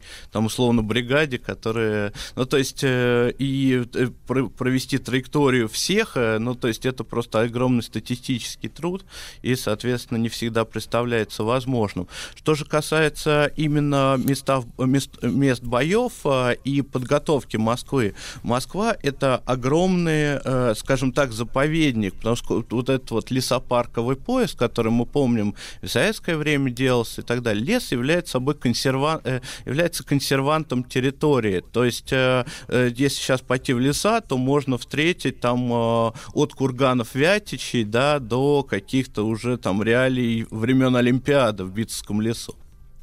И, соответственно, э, здесь э, э, огромное количество вот этих вот боевых укреплений. Когда была сделана московская зона обороны, то, соответственно, жителей в, в, их отрядили и из местных селений, и кое-кого из москвичей копать траншеи, окопы и все остальное. И в современной Москве, а Москва сейчас, как я напомню, простирается до Калужской области, то, соответственно, в Москве находятся порядка десятки э, э, тысяч километров окопов. То есть, э, в, э, ну, шучу, ну, не дай бог, да, вот они сейчас готовы. То есть, э, многие люди просто не понимают, что мы живем э, вот, э, э, в, что и война, она вот прошла давным-давно, да, а окопы, ты идешь по лесу, и ты понимаешь, что вот они, траншеи, там э, оста- есть доты, жботы, боевые укрепления, остатки землянок, э, причем с остатками бревен, то есть которые торчат из земли, какие-то танковые капониры и, и прочее, прочее, прочее. То есть, э, на самом деле, это вот можно до сих пор изучать. Больше всего этого сохранилось там, где больше лесов. Например, это все, северо-запад, это Серебряный Бор, э, это юго, юго-запад, э, Битцевский лес, и это, соответственно, Новая Москва. А, в западном округе, где этого тоже было очень немало, э, к сожалению, в, со- в советское время были они выдернуты при застройке, например, э, я видел фотографию, где вот этих вот железобетонных колпаков mm-hmm. на одной стоянке там где-то автобусов или такси в советское время было, соответственно, около 20 mm-hmm. штук. Друзья мои, Александр Спивак с нами сегодня.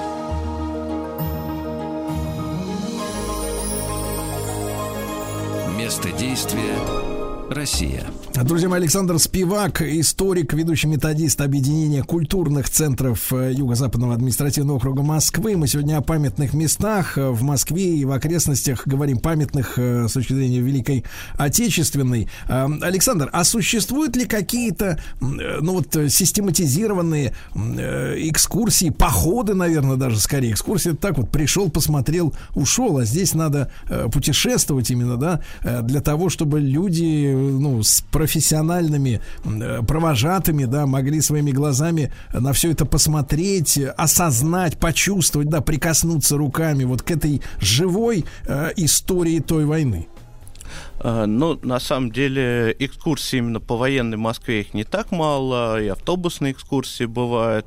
Ну, что касается, например, меня, я, например, вожу экскурсию по Тропаревскому лесу, показываю сам вот эти, то есть э, можно пройти доты, вот эти доты, жботы, боевые укрепления, окопы, показываю, соответственно, где они были, какое направление должно было быть направление удара, с какие, э, какой угол обстрела был в тех или иных иных э, этих колпаках и прочее, прочее. То есть, на самом деле, очень интересно. Более того, в Новой Москве вот э, проводятся, да, там блок-туры, библиотека проводит, э, и, и, и это уже библиотеки Новой Москвы, и, и куда можно тоже поехать, посмотреть, и, например, в День памяти и скорби, да, тоже блок-тур каждый год бывает посвященный как раз э, вот этим вот боям. Поч- э, почему именно Новая Москва? Дело в том, что это единственное место в Москве, ну, я не беру беру Зеленоград, да, который, как бы, скажем так, отде- отдельно немножко история, а вот это единственная территория, где реально были бои, э, потому что на Нарском рубеже как раз остановили фашистов, э, которые вот прорывались э, из юго-запада, да, 43-й армии, там до сих пор работают поисковики и находят там такая через полосица, то э, лежат немцы, русские, находят и, и какие и соединения разных иностранных иностранных э, войск, э, и французов, да, которые в том числе воевали за вермахт и так далее. А, то есть, на самом деле, очень... И вот этот вот Кузовлевский мемориал в Роговском, он очень...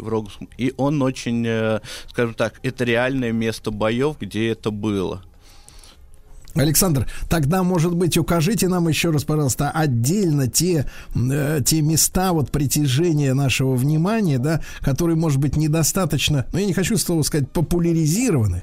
Это, так сказать, мирное время можно популяризировать, но э, все-таки недостаточно внимания, да, к ним, и людям действительно, ну, вот стоит отправиться туда, может быть, не сегодня, сегодня будний день, но когда-нибудь там с детьми, да, чтобы посмотреть, потрогать своими руками и почувствовать вот э, эту, эту историю живую, живущую до сих пор вот в нашей земле, вот самый такой, вот вас лично, как человека все-таки искушенного, да, профессионала, историка, э, вот, а тем более то, что зацепит вот обычного человека, который, может быть, так сказать, не привык э, так часто соприкасаться с, с прошлым, да, вот что самое, вот самое для вас яркое и пронзительное?